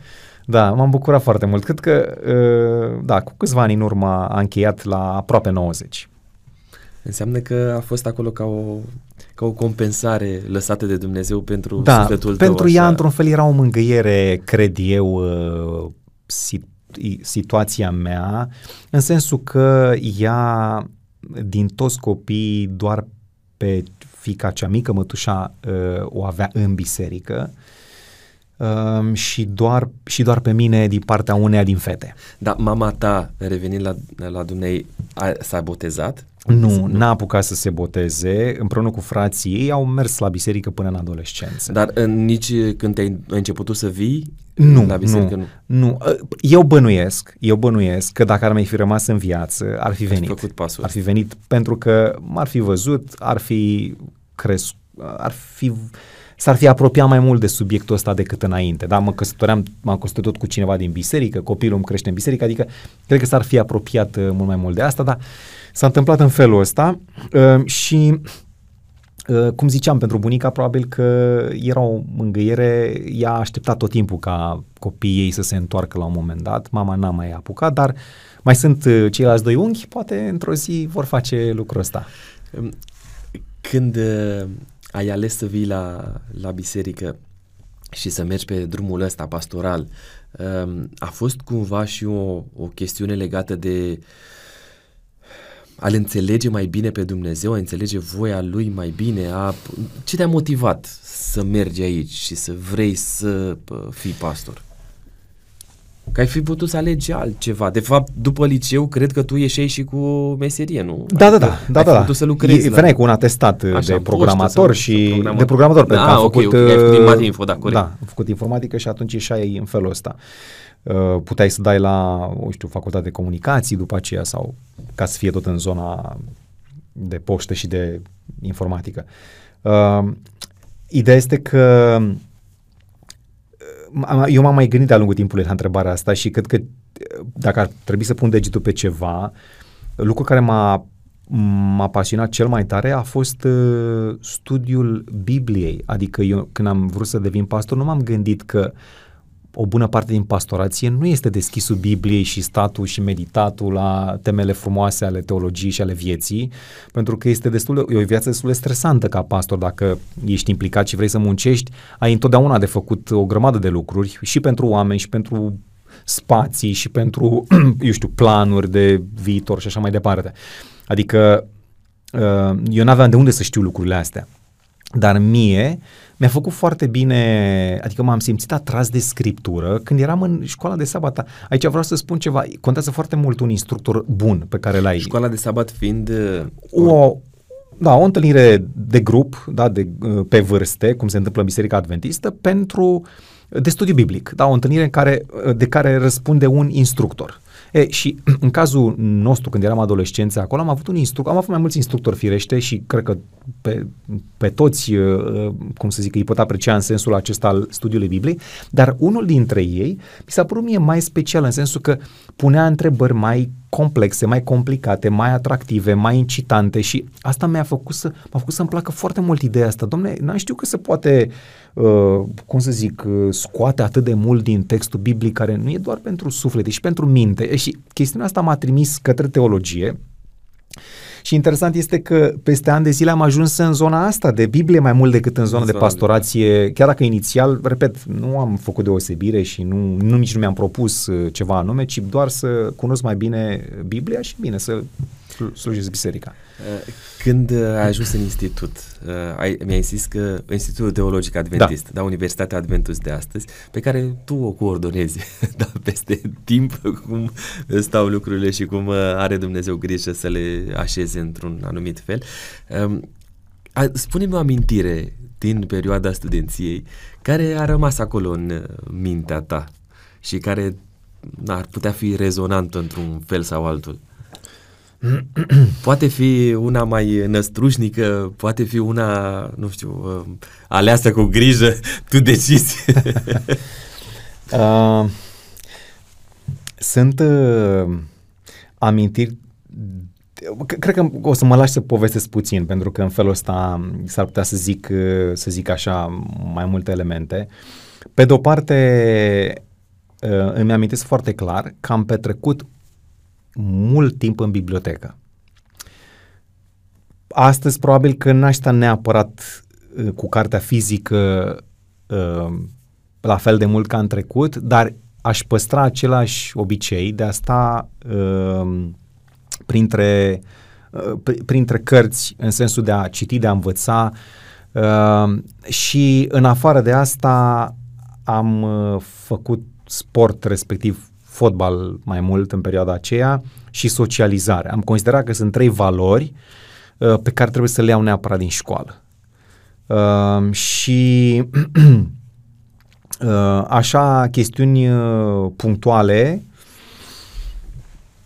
Eu am avut o viață, poate, sur, nu știu, cred că mai sunt oameni ca mine, nu sunt unic, dar eu am o viață destul de regulată așa în uh, aspectele ei și nu mi se întâmplă deseori ceva uh, fabulos, uh, dar aș povesti ceva din anul de practică, dacă se poate. Deci n-a fost din incinta... Din, din campus. Din campus. Din uh, biserica în care ai mers Da, în anul de practică, da, pe vremea aceea se făceau un an de practică. Ah, ok. Și erai trimis, nu mai făceai cursuri. Erai trimis un an de zile într-un loc. La început? La jumătate. jumătate. În anul al treilea. ani și da. anul trei. Da, și am fost trimis într-o localitate unde erau doar doi adventiști. Într-o localitate, o comună care se numește Malu, în județul Giurgiu. Uh, și ai stat acolo? Ai locuit acolo? Bine, așa se vroia, dar uh, când am ajuns acolo mi-am dat seama că totuși nu pot să trăiesc acolo pentru că nu... Era doar o cameră în spatele bisericii care nu era locuită, care avea miros de nelocuit, uh, ba chiar de ce aș putea să spun. Nu puteai să stai Bine acolo. îngrijită. N-aveai apă curentă, n-aveai... Nu, eu nu mă pricepeam să fac nici focul, ca să zic așa, da? pentru că nu am locuit la țară. Și în uh, perioada respectivă am, uh, am, până la urmă am migrat către o altă localitate din apropiere care avea comunitatea adventistă Găujani, tot județul Giurgiu și acolo locuiam uh, la o familie dragă mie, am locuit tot, tot anul respectiv, dar din când în când plecam acasă și când plecam acasă, de cele mai multe ori plecam cu transportul în comun, dar odată uh, am plecat cu, uh, mai plecam cu pastorul care mă coordona Cine și care venea pastor? la București. Cine era pastorul? Uh, fratele Dobre Cornel. Cornel Dobre. Da. Și uh, cu el am o... Uh, deci, în malul aici unde am fost eu trimis, uh, am încercat la un moment dat să-i adunăm pe oameni în jurul unor, uh, unor teme biblice care era încă la mod atunci ideea de a proiecta ceva și de a-i chema pe oameni să vadă proiecțiile respective. Bine, nu că azi n-ar fi, dar astăzi este internetul care e altceva. Uh, și îmi amintesc că uh, eram totuși copil, adică 19-20 de ani. Uh, era în fața mea băiat, băiatul cel mic, e, dânsoare trei băieți, băiatul cel mic și eu știam temele astea, că le-am mai văzut de nu știu câte ori că ele se mai puneau și în alte biserici și în alte... Și îl mai zgândăream pe băiatul cel mic din spate. Uh, de bine, acum în, mare. în așa fel încât, cum să zic, săracul m-a răbdat cât m-a răbdat, dar la un moment dat început vorbea tare sau zicea, lasă-mă face sau nu știu de ce. Eu eram, eu mă uitam la ecran, adică totul era, cum să zic, era, eram acolo. Și bineînțeles că tata îl mustra pe el, că se aștepta ca el să facă boacăna. Și stai cu minte, stai. Și el spunea, dar nu mă lasă. Da, eu mă uitam la ecran, adică eu... Adică nu, te imaginezi. Da. Și a, a fost o amintire simpatică pentru mine peste timp. Mi-am dat seama că zic, uite, avem totuși un copil în noi. Uh, uh, da. în perioada studenției este una tare, uh, uh, nu știu, interesant așa, adică se împletește vârsta asta copilăriei, adolescenței târzii cu perioada de maturizare și mi-ai deschis cumva și mi-ai exact, anumite exact, exact. Uh, După ce s-a terminat institutul, 5 ani ai făcut cu totul. 5 ani cu totul, cu da. totul, da. Uh, Voia știu că ați fost mulți în perioada aia, mă rog, ați Am terminat. fost două uh, clase, practic, două că clase. cealaltă clasă n-a mai făcut anul de practică și ne-am, și atunci ne-am gropat. ați fost împreună. Uh, ai legat niște prietenii în perioada respectivă care au dăinuit așa peste timp. Despre liceu mi-ai zis că nu prea, dar Nu în prea că erau facultate, departe colegii. În facultate Da, sigur, sigur s-au că da. legat prietenii uh, Sigur că da, frumoase. deși uh, se dovedește că rezistă tot cele pe care le întreții ulterior, adică așa am mai avut uh, prieteni și dintre băieți și dintre fete, dar, uh, dar uh, cei care au plecat departe n-am, da, Cât, sta, cât a stat voi în cameră la cămin? Mai știi? uh, uneori doi, uneori trei. Am prins perioada, Ai prins cu doi perioada și trei. totuși bine, că știu, Știu că a fost și cu și patru. patru Da, așa este. Patru suprapuse. Așa este, da. De fapt, erau, cred că, unele camere și atunci cu patru suprapuse, dar eu, unde am stat eu, nu au fost decât două sau... Au fost la început două și după aceea trei, până la Uh, capăt. Pe Adelina mi-ai zis că ai cunoscut-o în timpul studenției, soția ta, uh, v-ați căsătorit când tu erai student? Nu, când am finalizat. Imediat cum am, am finalizat în iunie, iu, final de iunie și în august am avut, în 2002. În 2002, deci 21 21 de ani. se fac anul ăsta. În anul 2022 vară. ați împlinit 20 de ani de Da, căsătorie. da, da, da. Uh, uite, dacă toți suntem în zona asta, am să te întreb, uh, care crezi că a fost sau care este secretul pentru care căsătoria voastră a durat 20 de ani? Uh, greu. Uh, Sau ce ați n-am- făcut voi ca să întrețineți căsătoria? Mu- Știi de ce te întreb asta? Pentru că, așa cum bine știi, în ultima perioadă, uh, căsătoriile încep cu un entuziasm extraordinar Mhm. de mare, cu foarte multe cheltuieli, cu o pregătire de n-ai mai văzut așa ceva și se termină brusc. Da. Adică n-au apu- nici măcar n-a apucat uh, avionul să decoleze că a și prăbuș, s-a și prăbușit. Adică, nu știu, câteva luni, un an, ești foarte încântat când vezi niște tineri că reușesc să ajungă la un număr frumos de ani, nu știu, 5, să zicem. Corect, corect. Um, cred, poate o să zic uh, un lucru ultra obișnuit pentru creștini, dar uh, eu am un sentiment foarte serios că nu e nimeni compatibil cu altcineva. Și cred că Dumnezeu ne-a ținut împreună. Adică ăsta e răspunsul meu să zic așa, cel mai cuprinzător. Sigur că pot să mai spun și alte lucruri, nu știu, că ne-am făcut timp unul pentru altul, că... Dar asta nu înseamnă că n-am avut perioade foarte grele, perioade foarte stresante, perioade în care îți venea să, cum să zic, să cedezi. Dar, uh, dar uh, în în niciun caz n-au fost, uh, adică au fost episoade foarte scurte și care sunt de înțeles, nu știu, îți vine copilul, nu? Și asta ți întoarce viața cu sus în jos, adică... La câți ani de la Dar am căsătorie? încercat, asta am vrut să spun, am încercat, problemele au fost ale amândurora. N-au fost doar ale mele sau doar ale ei. Le-am purtat împreună și atunci asta ne-a sudat și mai tare, adică a fost normal că oricine, orice familie trece prin greu, dar nu este problema ta sau a mea, este problema noastră și atunci o rezolvăm împreună, plângem împreună, ne supărăm împreună. N-ați stat cu uh, părinții. N-am stat, am stat singur, Ați fost așa doar am văzut de singuri. bine și așa A fost am... o alegere Da, da, da. uh, asumată. Da. Crezi Exact. că poate fi asta? Te-am întrebat puțin și a, hai să mă întorc la prima întrebare. La câți ani de la căsătorie l-ați avut pe Darius? Uh, el, noi am vrut să-l avem mai repede, dar a venit după șapte ani de la căsătorie. Deci noi am vrut cam după 2-3 ani. Au fost ceva probleme? Au f- nu știm exact, dar ne-am făcut noi niște investigații, ori fi fost, ceva a fost probabil, dar, uh, dar s-a întâmplat într-un moment uh, care nouă ni s- ne-a transmis cumva ideea că e posibil să fi fost și un pic cam prea stresați, prea aglomerați, prea... Adică a fost în, la tranziția dintre pa, pa, pastorație șase ani și uh, venirea mea către, către învățământul universitar al, adventist. Și aia a fost, a, ăla a fost un... uh, A, a fost așa un, un an de zile lej, lejer, la, la tranziție, la ideea că încep altceva, încep ceva care îmi place foarte mult. Deci contează enorm uh, Eu cred că a contat și zona asta. asta de liniște, Da, nu? eu Lipsă cred că a de constat. stres și... Deși nu ne-a spus nimeni despre asta, adică când am fost la investigații, am fost la investigații de natură fizică, nu... Dar eu cred că, pe, tocmai pentru că n-au găsit cine știe ce, a, da, Dumnezeu a făcut să... Ați făcut ceva tratamente pentru asta? Nu. Uh, eu corelez foarte bine ceea ce spui tu, pentru că așa ni s-a întâmplat și nouă. Adică cei doi copii pe care îi avem au fost uh, cumva procreați în perioada de concediu. Da, da, da. da. Sunt amândoi născuți în luna mai. Da, da. Și, și anul ăsta tot de... în mai și da? a fost o, da, o, o perioadă... Da, o perioadă de liniște. Eu așa fac legătura, adică mi se pare că are o conexiune foarte importantă. Cumva mintea să fie relaxată și totul să da. se așeze așa cum, da. cum se cuvine.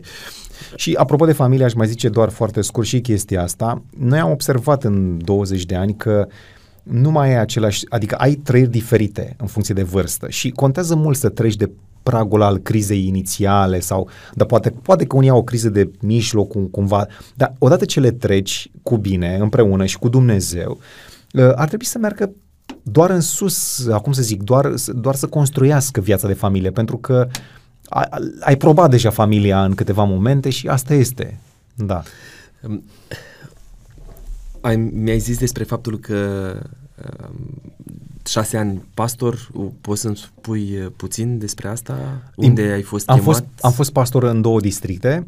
Primul district este uh, numit Popatatul București, după Biserica Popatatul, care mai avea încă o biserică mai mică din județul Ilfov, Bragadiru. Uh, Ehm, și al doilea district a fost cu Biserica Maranata din București și Bâldana pe vremea aceea. Acum este altfel configurația districtului, dar eh, atunci așa a fost. Cred că tot cu Bâldana a rămas. Da, cred că mai are ceva. Uh, probabil că au mai adăugat Atunci ceva. erau doar două. Doar și, două, okay. Da, da. Uh, Popatatul pastor de tineret Eram pastor era? de tineret, dar pastorul, am fost trei ani cu cineva și un an cu altcineva și pastorul cu care am fost cei trei ani m-a, m-a solicitat uh, în egală măsură și la alte lucruri, mai puțin că, mă rog, n-am condus eu comitetul bisericii, ceea ce mi-a și convenit că era o, o povară prea timpurie, ca să spun așa, pentru mine și a fost bine că am învățat, am deschis ochii, am vorbit sigur în comitet, nu am doar am ascultat, dar uh, mi-a părut bine că nu m-am ocupat eu de deciziile mari, uh, dar Comitetul schimb, fiind grupul de persoane delegate pentru coordonarea Care coordonează, da, exact, buna funcționare a bisericii, iar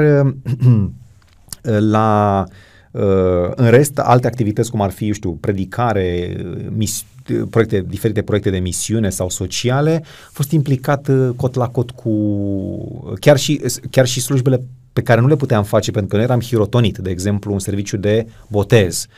Mă solicita să predic și scufunda înțeleg, el... Uh, înțeleg uh, colegul din perioada Da, da, respectiv. nu, deosebit. Adică asta m-a făcut, cum să zic, m-a ridicat foarte mult și uh, plus că Biserica Popatatu, trebuie să o spunem, este o biserică cu resurse umane foarte bogate, care te obligă și pe tine să, să te pregătești bine, să te dezvolți, să fii la, la înălțimea la care, să zic așa, se așteaptă.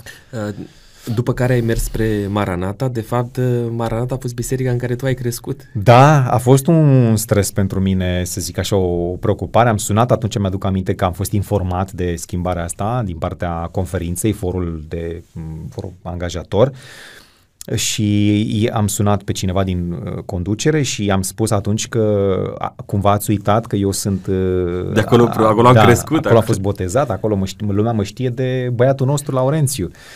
Și știu că s-a interesat atunci la președintele de la vremea respectivă, uh, secretarul pe care îl sunasem și mi-a spus, uh, președintele a știut, dar a considerat că a, e bine, putem încerca, nu, e, nu ești singurul pastor care a mai făcut asta până la urmă și s-ar putea să, să fie foarte bine și uh, adevărul este că a fost foarte frumos. N-a fost nici pe departe ușor, adică a trebuit să spargi niște bariere. Te influențează să știi că băiatul ăsta, pastorul nostru de acum, e băiatul ăla de altă dată care, mă rog, venea pe aici și, eu știu, cânta la pian sau, mă rog.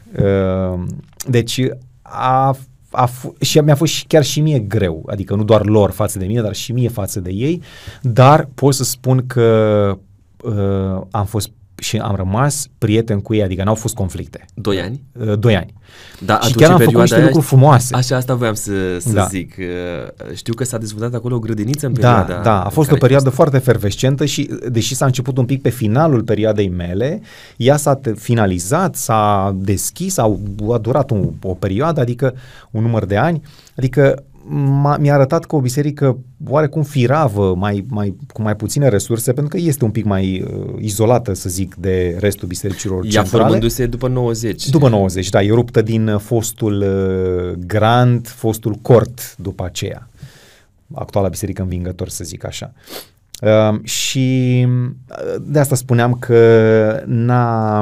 Uh, Uh, n-a fost deloc neprofitabil, neprofitabil, a fost foarte plăcut cu ei și mi-a părut doar rău că n-a putut fi mai lungă interacțiunea ca să, da, să ducem până la capăt ce începusem.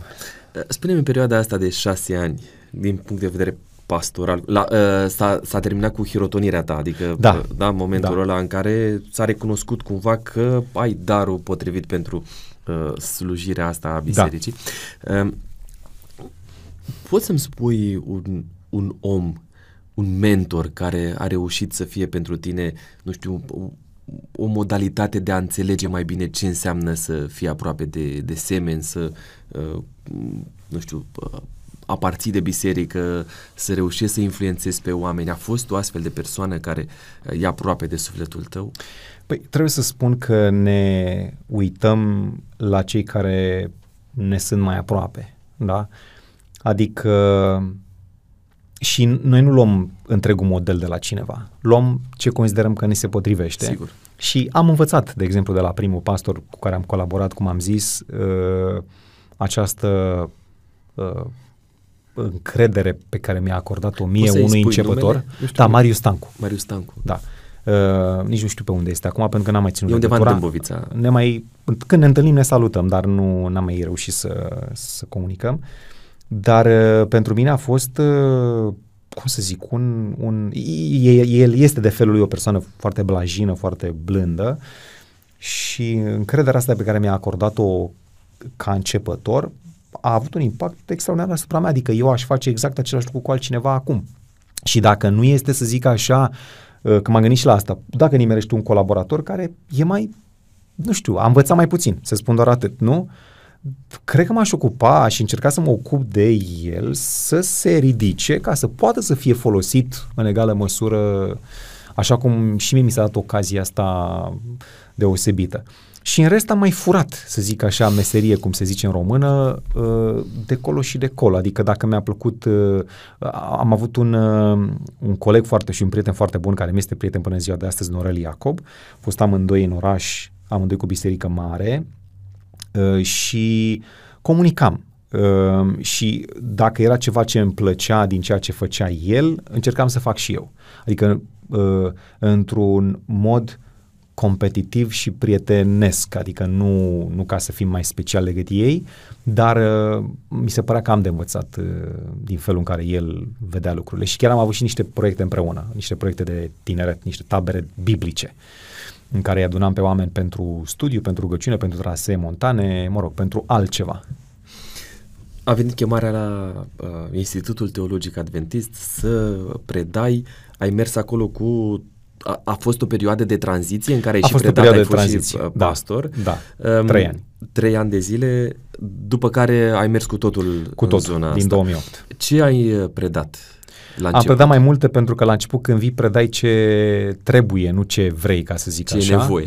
Uh, bine, la început, s-a, la început potrivirea a fost foarte bună pentru că eu am uh, avut o emisiune la Speranța TV, la Radio, Radio Vocea Speranței, o emisiune timp de 2 ani de zile, uh, un studiu uh, amănunțit al cărții Apocalipsei, așa verset cu verset aproape. Cum se numea emisiunea? Ultima oră. Cred că sau, cred că mai este arhiva pe undeva prin, pe internet, uh, pe rvs.ro și uh, ideea este că uh, felul, uh, consecvența asta și durata, bineînțeles, i-a atras atenția și profesorului Florin Lăiu, care preda apocaliptică la, uh, la institut atunci și a fost o ocazie în care uh, eu am făcut ceea ce a făcut personajul biblic Iosif, care se afla, patriarhul, da, fiul lui Iacov, se afla în, în, în închisoare în Egipt și fiindcă doi care erau și ei în închisoare au avut niște vise, el uh, le-a interpretat și unul dintre ei s-a eliberat, așa cum i-a spus Iosif. Când a, s-a eliberat, Iosif i-a zis respectivului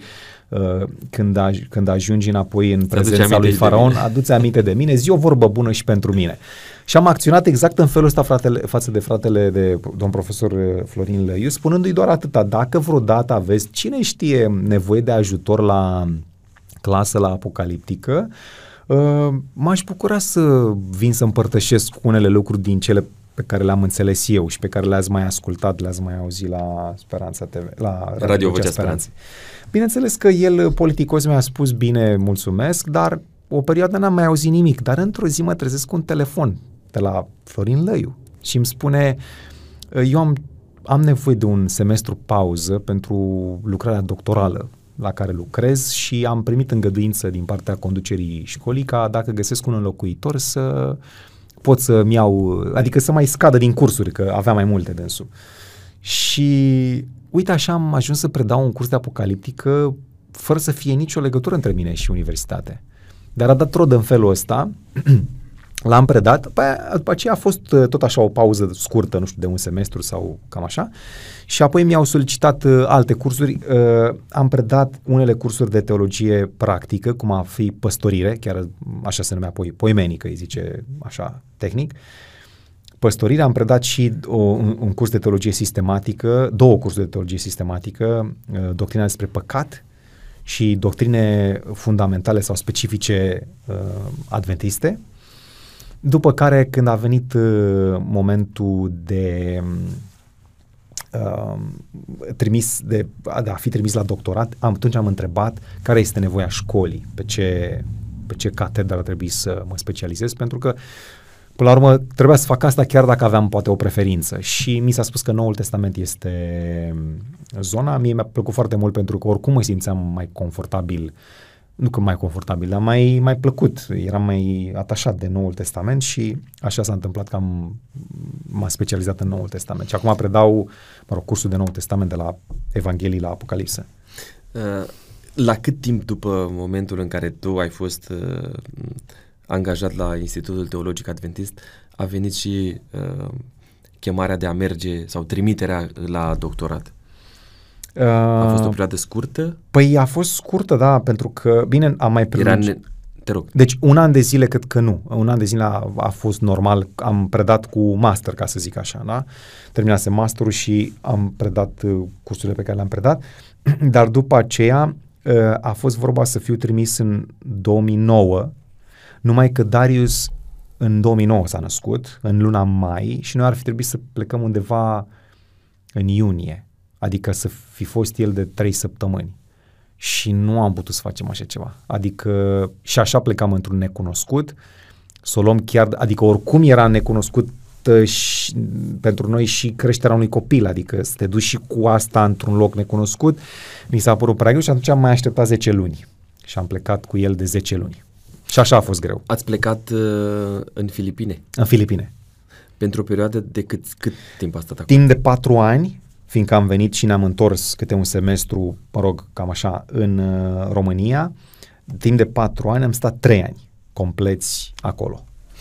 A fost o înțelegere concretă cu uh, Biserica din România că atunci când vei merge acolo să te întorci neapărat în țară? Da, da, a fost ca un fel de contract, să zic, deși nu mi-amintesc propriu zis dacă am semnat ceva, dar uh, a fost oarecum de cum să zic, uh, o lege nescrisă, ca să zic așa. Eu am fost acolo sponsorizat, n-am dus lipsă de absolut nimic și atunci era normal să mă întorc și am și vroiam, adică oricum a fost o ocazie bună să văd uh, altă lume că fi, și nu doar că acolo n-am văzut doar Asia în Filipine, am văzut și alte culturi uh, care erau prezente în mod dominant, adică erau, nu știu, grupuri etnice uh, numeroase care veneau acolo și din Asia și din Africa, din diferite E adventismul locuri. românesc mai uh, special, mai Nu pur? neapărat, dar te, dacă crești, totuși dacă te dezvolți, crești în el, te simți mai bine, adică te regăsești mult mai mult. Pot să dau un singur exemplu. Muzica de acolo, eu nu m-am regăsit în ea niciodată. Adică decât foarte rar când, eu știu, cânta un cor mare și corul mare cântă mai altceva. Dar dacă erau soliști sau grupuri mici, întotdeauna cântau o muzică pe care eu aș asculta-o poate în mașină sau altfel, adică nu, nu, mai simt, nu, nu mă simt la fel de, de pătruns uh, emoțional uh, dacă mă găsesc, eu știu, uh, într-un moment de închinare sau închinare publică cu biserica și atunci asta pe de-o parte și alte, alte cum să zic, cutume la, la care n-aș renunța, ca să zic așa. Ai fost tentat să rămâi în afară? Sau să pleci în afară? Au fost câteva ocazii, au fost și momente mai aproape de finalizarea doctoratului, să zic așa, în care vedeam lucrul ăsta cu ochi mult mai lejer. Acum mi-ar trebui o intervenție mai specială de la Dumnezeu ca să înțeleg că, adică că ar trebui să plec, pentru că nu mai sunt convins. Adică mi se pare că dacă poți permite uh, profesional să poți să ai contact cu Occidentul, unde se întâmplă lucruri foarte bune pe linia asta profesională, în teologie cel puțin. Dacă poți să ai contact uh, anual, ai zice, o dată pe an să te deplasezi în zonele astea la conferințe, la, eu știu, să vezi aparițiile mai noi care mai, care mai vin și să interacționezi cu specialiștii și să stai în România în rest, e perfect. Adică nu, nu ai nevoie efectiv să stai uh, în altă parte ca să poți să ai acces, să zic așa, la lucrurile astea. Iar mie România ca și Biserica Român, Românească din uh, Biserica Adventistă din România, uh, cu relele ei și cu bunele ei, mie îmi place, adică mă regăsesc mult mai mult aici decât în altă parte.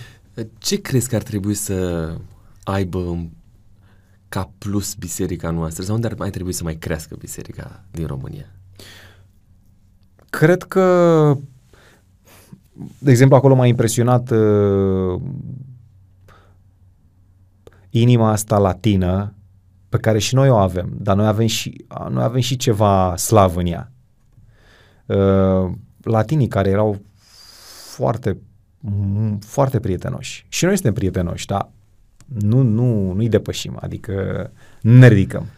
Uh, cred că aici trebuie să lucrăm mult mai mult și chiar noi ca Biserica Adventistă, adică noi suntem teologia noastră este mult mai rațională, mult mai uh, uh, viața noastră e mult mai cumpănită și asta ne face să fim puțin distanți uh, relațional, să zic așa. Și ar trebui să Dar nu au și ei aceeași teologie ca noi, că tot advenți sunt. Uh, ba da, da, cultura este diferită și atunci... Influențează cultura, noi, teologie? Eu, manifestarea cel puțin, da, manifestarea uh, religioasă cu siguranță. Și atunci uh, e nevoie să facem, sau dacă e să mă gândesc la asiatici, mănâncă foarte des împreună. Uh, nouă ni se pare greu pentru că gândim uh, mâncatul împreună ca fiind complicat, adică o gospodină pentru o masă românească trebuie să facă și aia și din ailaltă și nu știu cum și nu știu cum. Acolo era un pic mai simplă treaba asta, adică semnificativ mai simplă și asta îi făcea să mănânce foarte des împreună cu ușurință. L-am avut aici la podcast și pe Eh, Adi Petre. Dacă ei au fost după, după fost noi. După și îmi spunea același lucru, că ăsta este un mare plus pe care l-ar aduce în biserica din România de acolo. Da. Interacțiunea asta mult mai uh, apropiată. Cred că i-au stat o perioadă mai lungă de timp decât... Cred că a stat un pic mai mult pentru că el, uh, n-a, adică a venit și el în țară, dar a trebuit să facă dacă nu mă înșel, un an în plus. Eu am dat niște examene și am recuperat niște lucruri și a fost mai rapid. Um, mai merg puțin uh, cu uh, parcursul ăsta profesional da. al tău, al slujirii. Pentru noi asta înseamnă, de fapt, profesia. E prea mult spus din punctul meu de vedere atunci când ești chemat de biserică.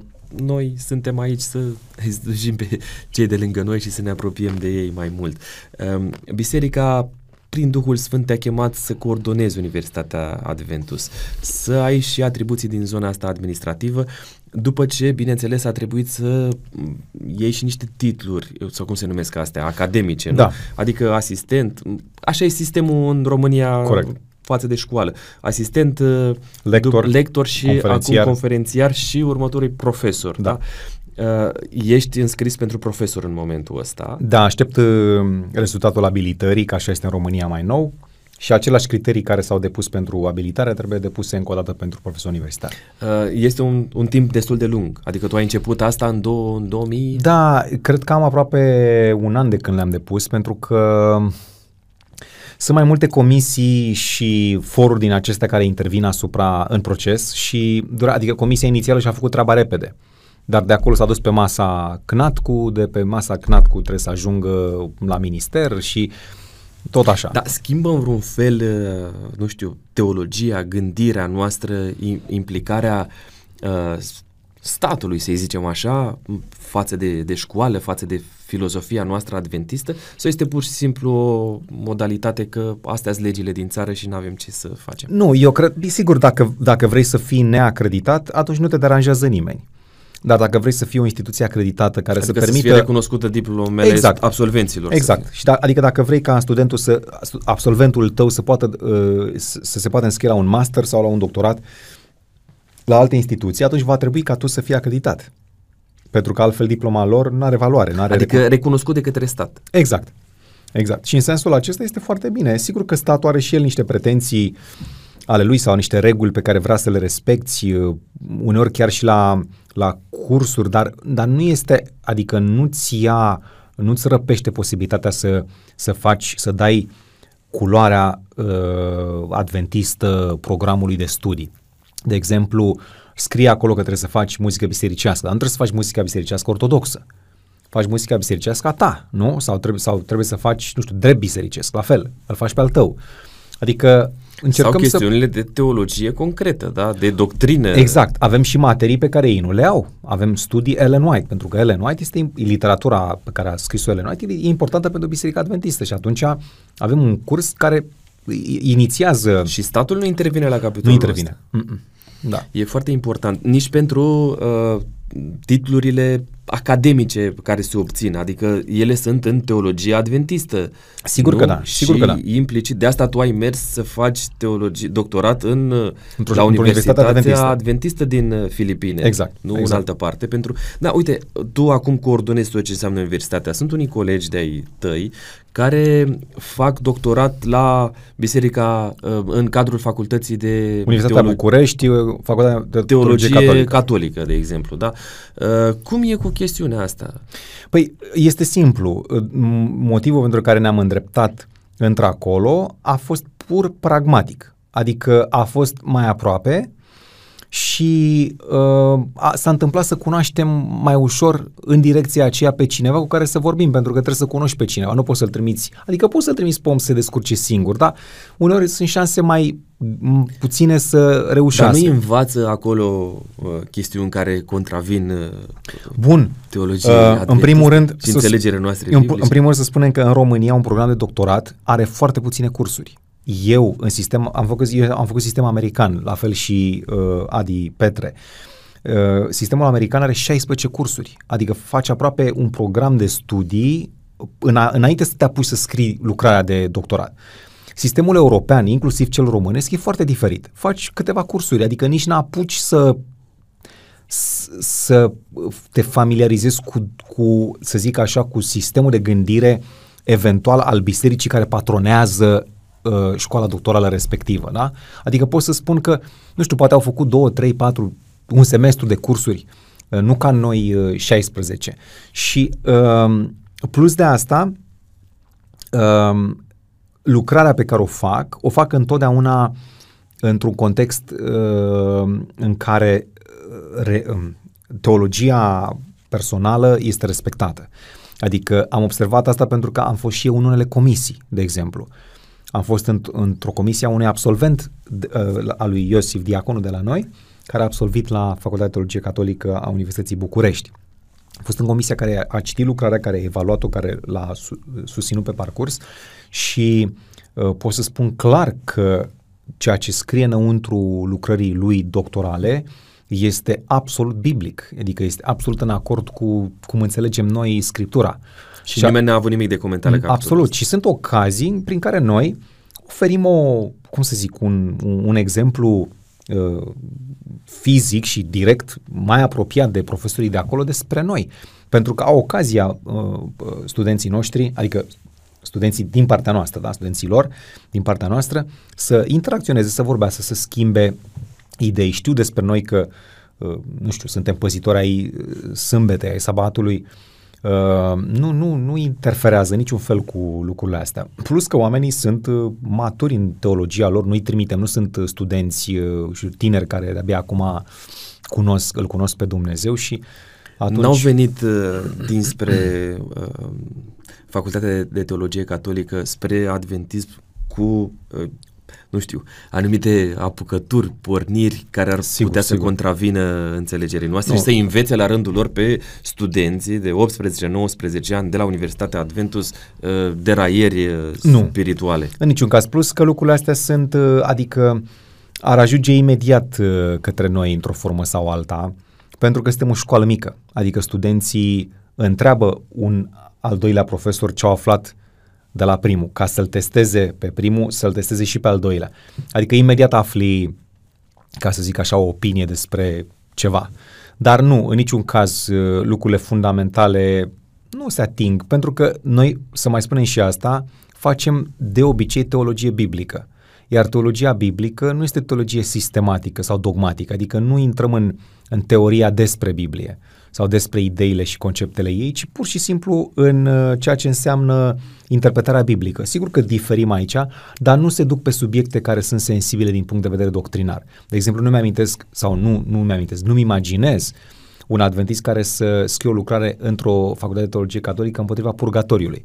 Chiar dacă el nu căde în purgatoriu sau împotriva iadului, chiar dacă el nu căde în iad, în iadul acela veșnic, vreau să zic, da? Uh, pentru că nu am face asta, adică nu e normal să abordezi o relație profesională în felul ăsta. Scrii despre chestiuni care nu implică în mod direct. Poți să atingi la un moment dat, sigur, un subiect care este sensibil, dar o lucrare nu va fi despre un subiect sensibil. În așa fel încât relațiile să rămână normale și ca să-ți mai răsp- să, să spun și așa la întrebarea ta, o, o pun și din perspectiva școlii doctorale, indiferent care este ea. Avem pe cineva la babeș bolyai de exemplu, da? la reformați, nu la catolici.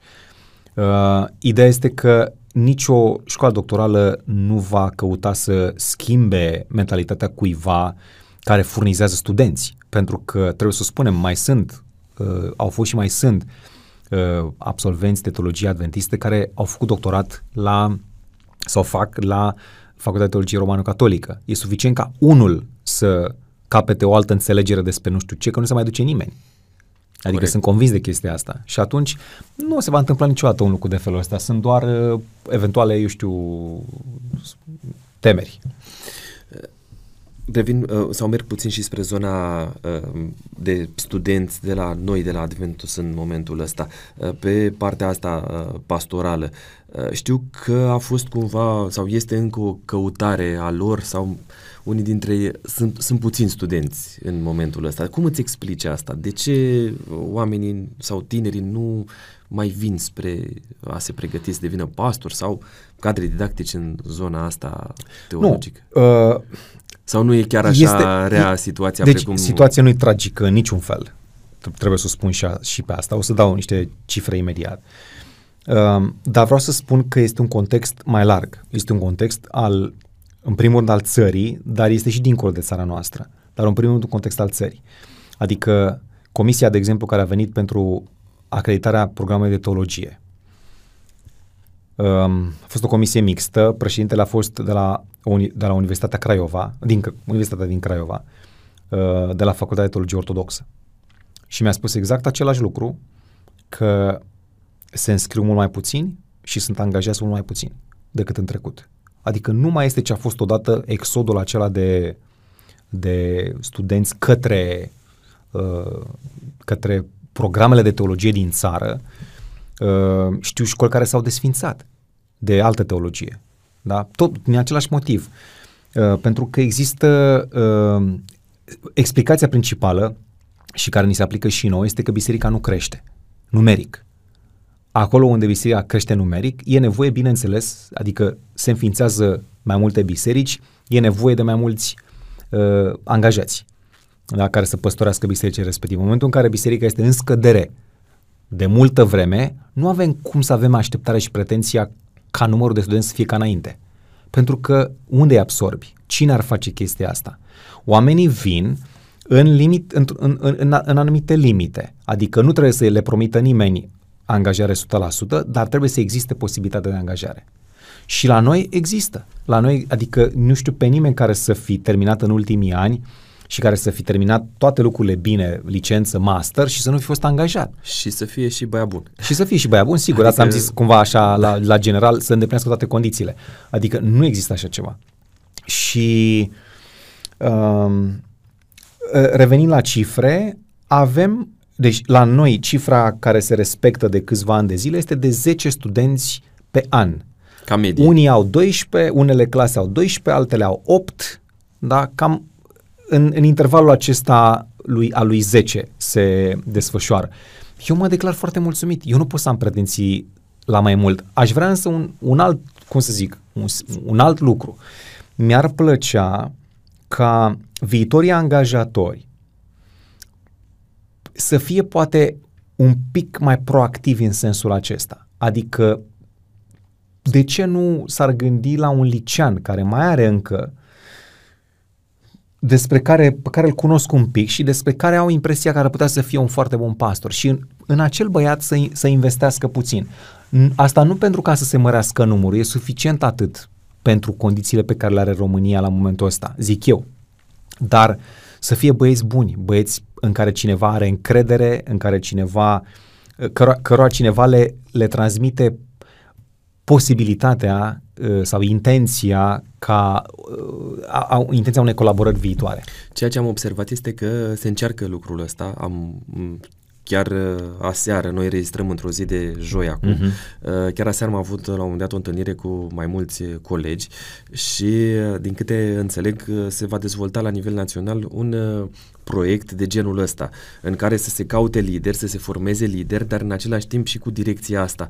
Adică e să minunat, fie e direcționați dacă se văd de la liceu că sunt spre, aplecați spre zona de eh, slujire pastorală, să poată și ei să, să meargă aici. Eu am văzut un băiat în clasa nouă, față de care am avut, a, și am avut și am o părere foarte bună. Nu, nu cunosc în detaliu, că îl văd uh, în concedii, la o biserică unde mă duc la socri. Uh, și i-am spus, eu, așa cum te văd eu acum, te văd potrivit pentru pastor. Te rog să te gândești la asta. O să mai vorbesc cu tine despre subiectul ăsta în anii în viitori. Timp. Și uh, aș vrea măcar lucruri de felul ăsta, adică cineva dintre noi, colegi care suntem, dacă vezi totuși în ochii cuiva posibilitatea asta, spune eu, încurajează-l, fii pe aproape, vezi un pic, ca să nu fie doar așa un, un, un proces in, inert sau, cum să zic, al inerției. Vine cine vine. Tu acum ai și uh, atribuții administrative, ești și pastor la uh, bază. Uh, s-a schimbat în vreun fel abordarea față de studenți de când conduci efectiv uh, uh universitatea? Aș zice că, uh, te referi la relația mea cu ei, da, cum ar veni? Da, da. Nu, aș zice că nu. Adică până una alta sunt singurul profesor care mai joacă fotbal cu ei. uh, încerc să mai cânt câteodată cu studenții, adică... Am văzut că faci parte și din cor, mă rog, din Da, când, când se când, poate, când nu, se poate răruți, dar merge. mai cânt cu ei. Încerc să fiu uh, și, la, și la biserică, accept destul de rar invitații, pentru că vreau să mai stau cu printre studenți sâmbetele și rămân în campus. Și îmi face plăcere să stau printre ei, să mai vorbesc cu ei. Deci nu mi s-a părut că s-a schimbat nimic. Ei nu mă, cheam, nu mă strigă domnul rector, mă strigă domn profesor sau frate profesor. Așa că uh, și eu, în general, când mă recomand, nu mă recomand uh, uh, rectorul universității, decât în, poate în contexte formale unde, mă rog, uh, așa este Necesită, bine. Da. Și nu am sentimentul ăsta de, de, de ceva așa, de o umbrelă mare care este deasupra capului meu. Adică relația cu colegii este foarte bună. Uh, sunt, uh, dacă ar fi să privești în urmă față de prima ta generație, cum, comparativ, cum îi vezi pe, pe studenți? Cum vezi că stau lucrurile la capitolul ăsta? Sunt mai aplecați, au acces mai ușor la informație, sunt mai aplecați să cunoască mai mult sau din contră au devenit mai lejeri pentru că na, accesul la uh, toate lucrurile care de aflat sunt uh, mult mai facile. Și... Da, o să spun ceva uh, care poate să sune surprinzător, dar uh, au fost perioade de timp în care am uh, cei din perioada aceea am fost numiți așa ca fiind o generație de aur ca la fotbal, ca la nu știu ce, adică, domne, ca ei nu mai există, nu mai vin, nu mai, uite, uite ce vin. În realitate, am fost mai mulți și când ești mai mulți, acei bunuți câțiva care sunt, sunt un pic mai mulți și ies mai ușor în evidență. Ca proporție, noi avem exact aceeași situație an de an.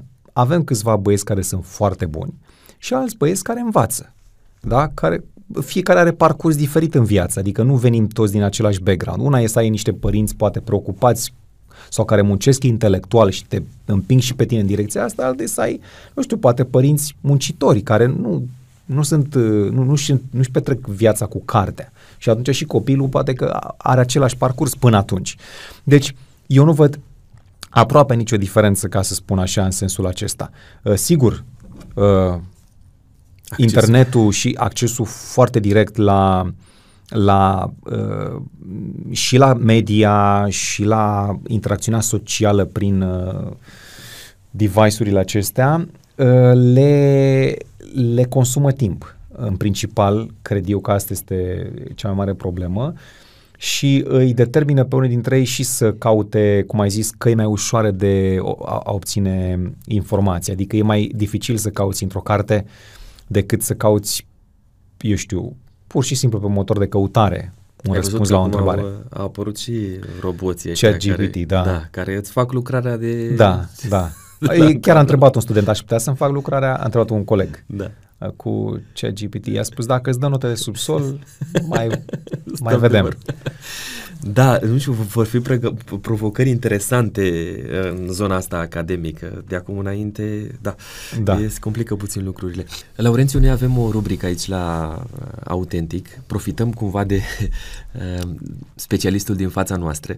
Așa că în momentul ăsta am să îți fac cunoștință cu rubrica Da sau Nu.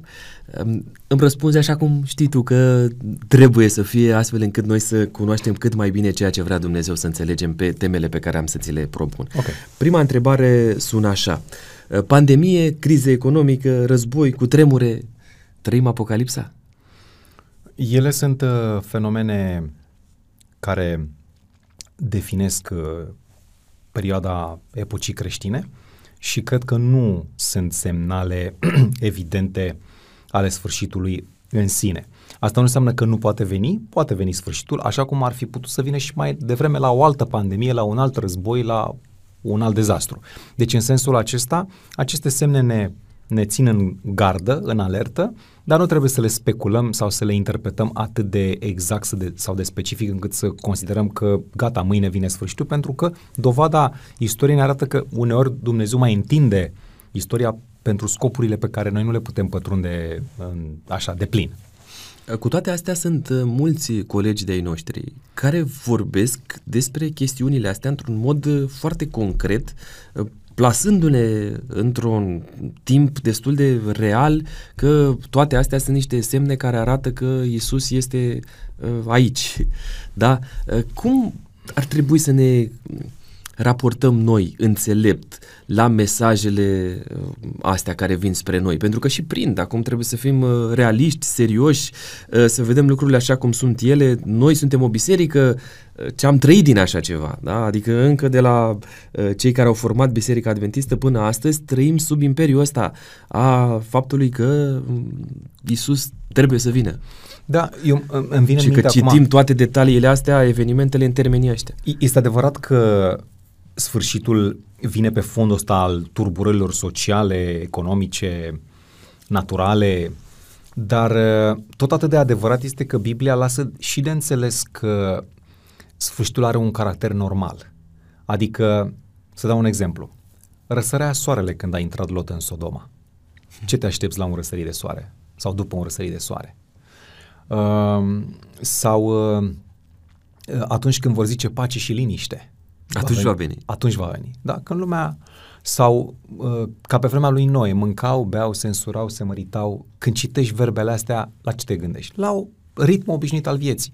Adică, pe de o parte, repet, da, sunt tulburări ale sfârșitului, pe de altă parte se arată că sfârșitul vine într-o manieră neașteptată, că tocmai de asta vine neașteptată, pentru că vine, vine într-un moment uh, uh, în care lucrurile sau viața pare foarte normală. Și atunci eu n-aș specula lucrurile astea pentru că cui sunt de folos? Convertim pe cineva în felul ăsta și dacă 20 de ani după aceea va fi normal și bine și frumos și fără niciun cutremur și fără nimic. Pe ce se bazează credința celui care a avut încredere în ceea ce eu i-am spus? Pe un alt dezastru care trebuie să se întâmple?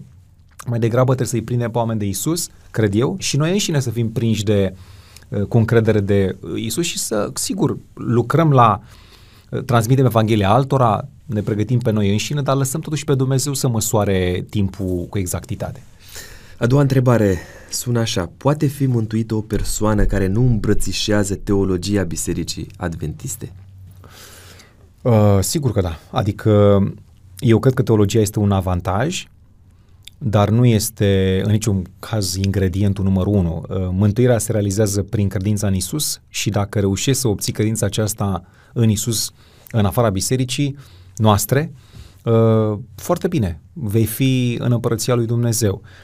Dar uh, felul în care Dumnezeu evaluează nu este uh, întotdeauna uh, suficient de, să zic, uh, uh, clar pentru mintea noastră, în sensul că El evaluează uh, pe fiecare om în funcție de cât știe, cât a reușit să, uh, să înțeleagă, da? Și atunci e foarte posibil ca cineva să fie mântuit în afara bisericii și sunt cu siguranță oameni din biserică care, din păcate, nu vor reuși, nu vor izbândi, nu vor fi mântuiți.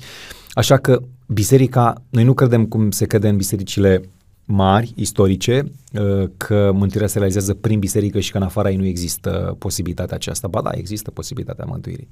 Uh, și atunci de ce aș vrea să mai fiu adventist de ziua șaptea? Din, uh, pe de o parte pentru că este un mediu uh, al uh, cunoașterii lui Dumnezeu, pentru că trebuie să spunem și asta. Mântuirea nu este, nu este o etapă la care ajungi și ai terminat.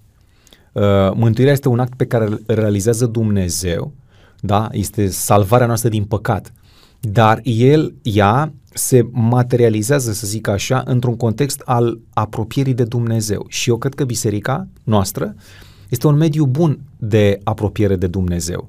Sigur că ai nevoie aici nu doar de biserica ca atare, ai nevoie de familie, ai nevoie de prieteni, ai nevoie de scriptură, toate lucrurile astea te apropie sau ți-l aduc pe Dumnezeu mai aproape de suflet și asta cred eu contează în primul rând când vine vorba despre mântuire. Și a treia întrebare din uh, rubrica asta, da sau nu, uh, va reveni Domnul Isus în timpul vieții tale?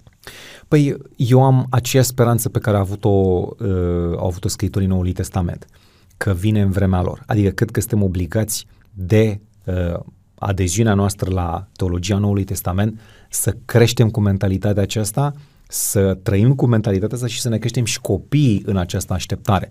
Dacă nu se va întâmpla, nu se va întâmpla, pentru că are Dumnezeu un plan mai bun, cum zice în Evrei 11 uh, cu 40, Dumnezeu a avut un plan mai bun pentru noi, pentru noi generația respectivă. Da? Poate că Dumnezeu are un plan pentru o generație pe care noi nu o vedem acum, dar trăiesc cu mintea Noului Testament, că sfârșitul este aproape acum. Dar nu vei fi uh, luat de mincinos? aș fi luat de mincinos dacă aș face ceea ce ziceai tu la, în prima întrebare, când încep să speculez toate dezastrele și tot ce se întâmplă în jurul meu, ca și cum sunt semnale clare că sfârșitul este mâine. Eu prefer limbajul Noului Testament care îmi spune că este aproape, îmi spune că vine în timpul vieții mele, dar uh, posibilitatea aceasta rămâne în mâna lui Dumnezeu. Este totuși uh, un, uh, o promisiune care este în sinea ei nu e condiționată total, adică în sensul că va veni la un moment dat, indiferent ce se întâmplă, dar este condițion, timpul este totuși condiționat de, de contribuție, de cum să zic, de seriozitatea noastră, de contribuția noastră și de planurile lui Dumnezeu așa cum vede El ansamblu. Dacă, așa cum am zis, poate să se gândească la mine, dar poate să se gândească și la generația următoare despre care eu nu știu. Mulțumesc frumos, Laurențiu, pentru uh, lămuririle astea ne îndreptăm spre finalul podcastului, dar nu înainte de a te ruga să ne recomanzi câteva chestiuni așa pentru dezvoltarea noastră din punct de vedere uh, spiritual, uh, teologic. Uh, spune-mi, te rog, uh, o carte pe care ne-ai recomandat să o citim uh, în uh, viața asta, de, de neratat, pentru a înțelege mai bine ce vrea Dumnezeu de la noi din punct de vedere uh, biblic. Da, sunt un, nu mă nimerește foarte bine întrebarea asta, pentru că sunt teolog și tind să citesc uh, Biblia de unul singur, ca să zic așa. Adică dacă ar fi să recomand o carte, cartea numărul 1, ar fi Scriptura. Nici nu m-aș gândi la altceva. Uh, dacă ne gândim la o carte care interpretează, poate, scriptura, bănuiesc că sunt mai multe. Pe mine m-a influențat foarte pozitiv literatura lui Ellen White. Uh, trebuie să recunosc asta. Adică, și dintre ele, care cresc dintre toate? Parabole cărți? Domnului Hristos. Parabole. Da. Ok, ca să fim uh, tranșanți, un site pe care ne recomand să intrăm atunci când, nu știu, uh, noi nu suntem, uh, cei mai mulți dintre noi nu cunoaștem uh, limbile originale ale Bibliei și uh-huh. poate vrem să cunoaștem mai multe despre lucrul ăsta. Poate știm bine limba engleză. Da, da, da. Și am vrea cumva să ajungem să cunoaștem și alte detalii legate de gramatică de cuvinte. Și Biblia, cum este, YouVersion, de exemplu, are mai multe versiuni ale Bibliei. Uh, Uh, și cu niște explicații din astea de, de e site românesc, uh, chiar dacă se numește, are denumirea asta englezească. Uh, da, deci cam așa zice și a, a recomand celor care vor să afle un pic mai mult despre textul original să caute interliniare. Fie cu română dacă există, deși nu mi-am aminte să fi, să fi văzut, sau cu engleză. Engleză, franceză, interliniar, care au textul uh, uh, antic și sub el uh, textul modern. Cuvânt cu cuvânt. Cuvânt cu cuvânt, da. Și e ușor să-și dea seama mai bine ce, ce, ce este în text. Uh, spune-mi, te rog, o revistă pe care ne-o recomanzi. Tot, da, semnele timpului pentru, tot așa pentru variații și pentru faptul că este la limita aia între, între popular și academic. Adică... Uh, știu că la Universitatea Adventus există o revistă de specialitate. Sigur, dar noi, noi, le numim aproape, noi le numim jurnale, practic, pentru că este un jurnal teologic. Teorema este, Teorema, form, da. uh, este da. strămoșul e teologica, acum mai zicem de mulți ani teorema. Uh, poate fi uh, procurată în vreun fel de Da, ele sunt, pe, ele sunt pe site-ul universității, se postează acolo după ce apar, uh, deci po- nu trebuie să fie, pot să fie și cumpărate în variantă fizică, dar pot să fie accesate de acolo. Uh, o să intru personal pe, pe uadventus.ro și are pagina, este pagina dedicată. jurnalului. Da. Ok. O să pun uh, pentru voi în descrierea podcastului linkul sau linkurile pe care uh, Da, da și acolo chiar găsesc sunt multe, și... multe materiale de-a lungul timpului adunate în, în ultimii ani. Uh, și te rog să ne mai recomanzi un teolog pe care am putea să-l, să-l urmărim, care și pentru tine cumva Da, ceva. aici uh, aș putea vorbi de mai mulți. Uh, un om care a avut o influență foarte pozitivă asupra mea de-a lungul timpului este John Paulin. El este specialist în apocalipsă, în Statele Unite la Loma Linda, pensionat acum, dar uh, se pricepe la mult mai mult, adică are o pasiune, de exemplu, pentru lumea seculară, pentru ajungerea, pentru transmiterea Evangheliei către lumea seculară și deci zona asta de misiologie, de societate, ateism, să zic, uh, credință și evenimente finale. Adică e, o, e un om complex așa de la care ai foarte multe de învățat. Din uh, Biserica Adventistă. Uh, Uh, îmi plac nume și din afara bisericii adventiste, fără îndoială. Un arheolog uh, apologet de renume este Craig Evans, se numește. Uh, deosebit, adică omul este atent să susțină scriptura și teologia biblică cu ultimele descoperiri arheologice și da, Um, și o ultima fațetă din uh, zona asta, recomandă-ne o emisiune sau o serie de prezentări pe care o putem găsi în online, astfel încât să ne uh, ajute să înțelegem mai bine Biblia. Uh, sunt materiale pe care le fac uh, Biblical Research Institute, care este un, un uh, for, să zic așa, for teologic uh, superior al Bisericii Adventiste la nivel central în Statele Unite, ei de câțiva ani de zile fac și material video, pe lângă ceea ce publică. Deci pe, au și site unde Chiar așa este? Uh, Biblical Research Institute legat.org, cred. Uh, acolo au uh, foarte mult material, uh, adică primesc o grămadă de întrebări de-a lungul timpului și inclusiv întrebări incomode, la care răspund din punct de vedere biblic uh, și, repet, au și materiale video pe care le fac uh, și în care invită tot felul de persoane și răspund la tot felul de lucruri. Pe, pe, pe zona asta de Biblie uh, e, cum să zic, foarte bogat. Și uh, au de asemenea uh, tot felul de contribuții ale lor, de cărți pe care le scot și pe care le recomandă cu ocazia asta și din care ai foarte multe de învățat. Uh, pe YouTube îl, îi găsim pe site-ul, pe canalul lor. Canalul lor. Uh, Laurențiu, suntem pe final. Dar uh, am vorbit de Biblie, ne-ai amintit despre ea și nu putem să o lăsăm deoparte, acolo într-un raft. Așa că, uite, noi avem aici la Autentic o Biblie, o să fac eu într-un fel să ajung la ea mai ușor. Uh, o să o pun în fața ta. Uh, dacă vrei să o deschizi, e în regulă. Dacă ne spui pe de rost, care este uh, pericopa, versetul care este aproape de inima ta și înseamnă ceva pentru tine. Da, ideea este că dacă cu îngăduința ta aș citi două versete, uh, unul din adolescență, pentru că am vorbit un pic și de viața mea, a fost, uh, cred că, unul din primele versete pe care le-am memorat așa la o vârstă la care am știut ce fac, să zic așa, în adolescență. Și de asemenea o, o carte, o, uh, o făgăduință, o promisiune care, ambele sunt promisiuni apropo, uh, care are mult de a face cu ce fac eu acum. Uh, textul din adolescență este 1 Corinteni, capitolul 10, versetul 13. Eram într-o perioadă în care mă luptam cu mine, cu viața și textul spune nu va ajuns nicio ispită care să nu fi fost potrivită cu puterea omenească și Dumnezeu care este credincios și drept nu va îngădui să fiți ispitiți peste puterile voastre, ci împreună cu ispita a pregătit și mijlocul să ieșiți din ea ca să o puteți răbda. Uh, știu încă acest conținut de pe la 16-17 ani când am memorat uh, versetul acesta. Deci e foarte special pentru mine pentru că îți arată că Dumnezeu îți uh, măsoară puterile și va îngădui atât cât poți să duci, iar și chiar atunci când ai sentimentul că este peste, cu siguranță este acolo El ca să te sprijine să duci mai departe uh, greul acesta, pentru că scopul nu este să cazi, ci să rabzi, să o rabzi, adică să o... Să o să ții sub control. Da, să o ții sub control. Iar uh, astăzi, pentru ceea ce fac de multă vreme, nu pot să nu zic Apocalipsul 1 cu 3.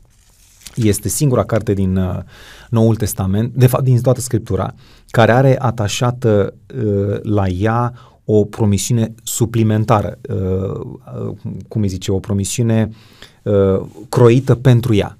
Și anume, fericit de cine citește și de cei ce ascultă cuvintele acestei proroci și păzesc lucrurile scrise în ea, căci vremea este aproape. Cam asta ar fi. Ehm, mergem spre testul de autenticitate. Aici deja uh, aștept de la tine răspunsuri scurte. Uh, prima întrebare zice așa, care este locul fizic în care îl găsești în mod autentic pe Dumnezeu? Uh, fie sufrageria mea unde mă, re, mă refugiez uh, pentru rugăciune dimineața, fie, fie pădurea, natura, dar pădurea de lângă Cernica, mă simt bine acolo. Care este cartea cu excepția Bibliei din care ai învățat să fii autentic? Uh,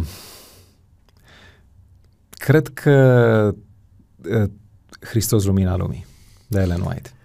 Uh, numește, te rog, o, piedic, o piedică ce îți stă în calea autenticității, o piedică personală. Uh, poate doar uh, contextul uh, în care m-aș putea găsi la un moment dat și care m-ar forța să joc un rol care nu mi-e la îndemână sau nu, în care, în, în, un personaj în care în pielea căruia nu mă găsesc.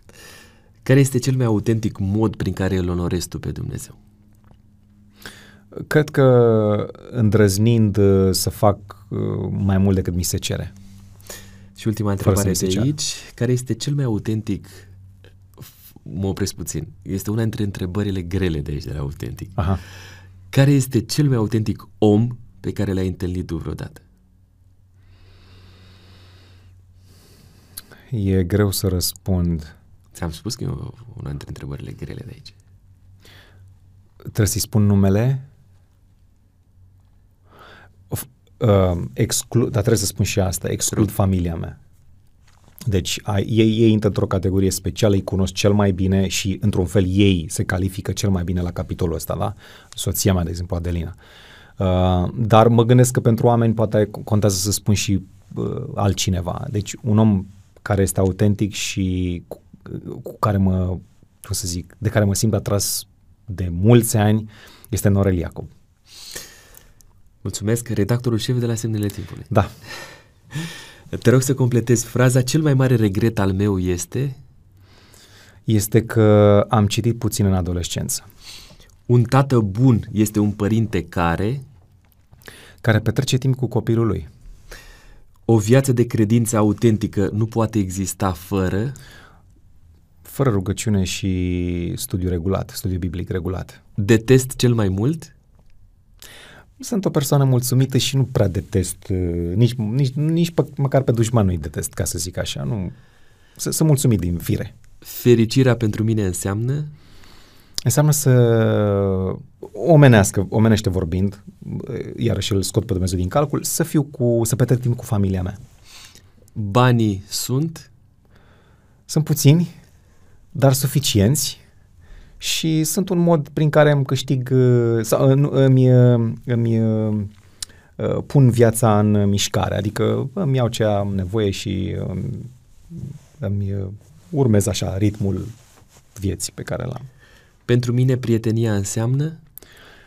Înseamnă autenticitate, că de acolo am pornit uh, când l-am menționat pe Norel și înseamnă uh, tot așa timp petrecut împreună, onestitate, discuții uh, despre de toate uh, și de asemenea uh, sprijin, ajutor la nevoie. Tolerez? Tolerez uh, mai ușor teologia greșită decât comportamentul greșit.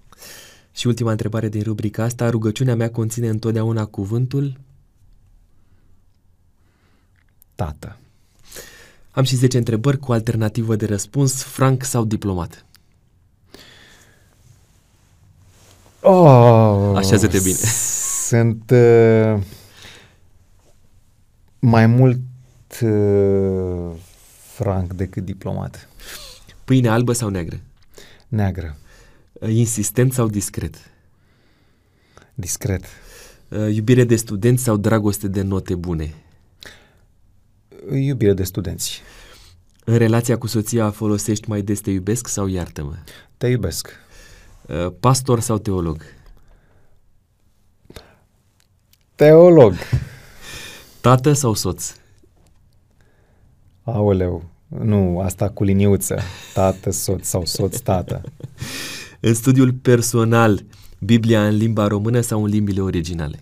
Uh, 99% plec de la textul original. Când greșești, îți ceri iertare imediat sau după o vreme? Repede. În biroul de rector sau în sala de curs împreună cu studenții? Mm, mai mult în sala de curs.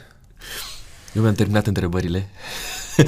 Te-ai așezat mai bine la tirul ăsta de lung, întrebări. A fost lung.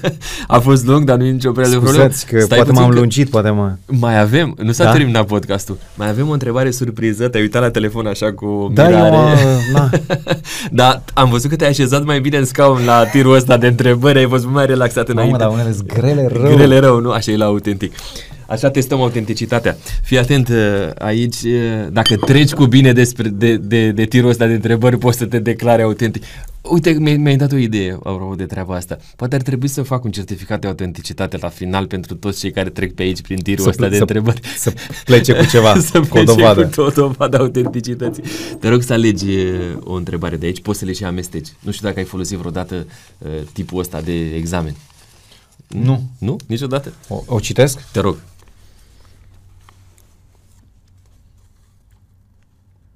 Dacă ar fi să alegi între Dumnezeu sau viața unei persoane dragi, cât de greu ar fi să alegi una sau alta?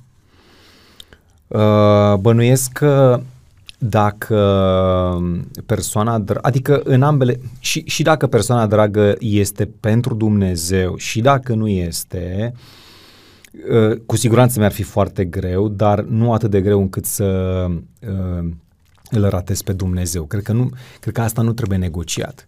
Adică indiferent ce între cine avem de ales, Adam de la asta a pornit, ca să zic așa, da? Și de aici avem o istorie, o dramă a, a istoriei care, uh, cum să zic, lasă atâtea urme nefericite în jur, doar pentru că uh, a iubit-o pe Eva mai mult decât pe Dumnezeu. Laurențiu, nu pleci de la noi până nu scrii și tu o întrebare. Poți să o împachetezi și să o pui la loc. Uite, am aici o foiță, am și un pix cu autentic nu-ți dau diploma, dar îți dau Super, pix, super. care să rămână al tău. Te rog să scrii și tu întrebarea. Asta înseamnă că atâția invitații ai avut de-a lungul timpului? Invitații am avut, te rog să te și semnezi la final. Nu te-am întrebat dacă întrebarea respectivă avea o semnătură. Nu Mai ții minte? Nu avea. N-avea semnătură, nu? Ok. Uh, semnează-te să rămână acolo ca o marcă a ta. Împachetează-o, ai împachetat-o, pune-o, te rog, în uh, bol. E perfect, sunt uh, întrebările, s-au adunat, trebuie să mărim uh, bolul. S-au adunat destul de multe Da, deja- întrebări. Da, avem un număr frumos de podcasturi. Laurențiu, Super. nu te las să pleci fără să te mai cadorisesc cu ceva. Ne avem Așa. niște prieteni foarte buni. Uh-huh. Prietenii de la editura Viață și Sănătate. Ok. Uh, am aici două cărți uh, și am să te rog să alegi tu pe una dintre ele. Prima se numește 9 obiceiuri ale creștinilor sănătoși și a doua se numește Dezvoltarea unei educații bazată pe credință. Chiar uh, a simțit autorul să scrie aici manualul profesorului. Așa că te rog să alegi tu pe una dintre uh, cele două. Nu aș putea să le deschid repede. Uh, te rog, poți să le deschizi uh, repede, sigur? Înclin un pic spre cealaltă, dar am vrut să văd un pic și ce conține asta. Uite, asta, uh, asta denotă uh, profesionistul din fața mea, da? Da, adică simt nevoia să... E gata să vadă mai mult decât un uh, titlu și o copertă. Așa. Așa, uite Și te puțin asta. și peste asta. Da, vedeți, ne dă un exemplu aici despre cum ar trebui să alegem cumva cărțile, chiar dacă suntem puși într-o ritm din ăsta puțin mai alert, dar e înțelept Uite, să asta are, alegem. are bibliografie, Are ceea ce bibliografie. înseamnă că... E muncită mă rog, cartea. E citit, nu e, da, e un pic E mai muncită? cuprinsul așa. Da, uh, cred că o să o aleg pe asta. Mergi pe aceea, ok. Da. Mulțumesc mult de tot. Obiceiuri încercăm să le avem sănătoase și mă gândesc că învăț mai mult probabil de aici. Laurențiu, îți mulțumesc mult de tot. Mulțumesc pentru foarte mult, deschiderea Costi, ta. pentru tot. Uh, Dumnezeu să te binecuvânteze pe tine, pe ai tăi și tot ceea ce ai tu de făcut. Mulțumesc mult. Ne revedem la Taine din Scripturi Ne mai revedem. des. Sigur, sigur. Promis, sigur. da? Da, da. Mulțumesc. Vă mulțumesc uh, și vouă pentru că mi-ați fost aproape în ediția asta. Una de colecție, depusă acolo în biblioteca virtuală pentru a o reasculta, a o revedea din când în când. Am avut multe de învățat despre ceea ce înseamnă să fii cu adevărat autentic și să pleci chiar de la, dintr-un context în care nu este neapărat unul favorabil, dar din care să înveți astfel încât să fii mai bun, mai aproape de Dumnezeu uh, și gata de folos pentru cei dragi și pentru cei din jur. Până data viitoare, nu uita, te rog din toată inima, să-ți porți autenticitatea oriunde vei merge.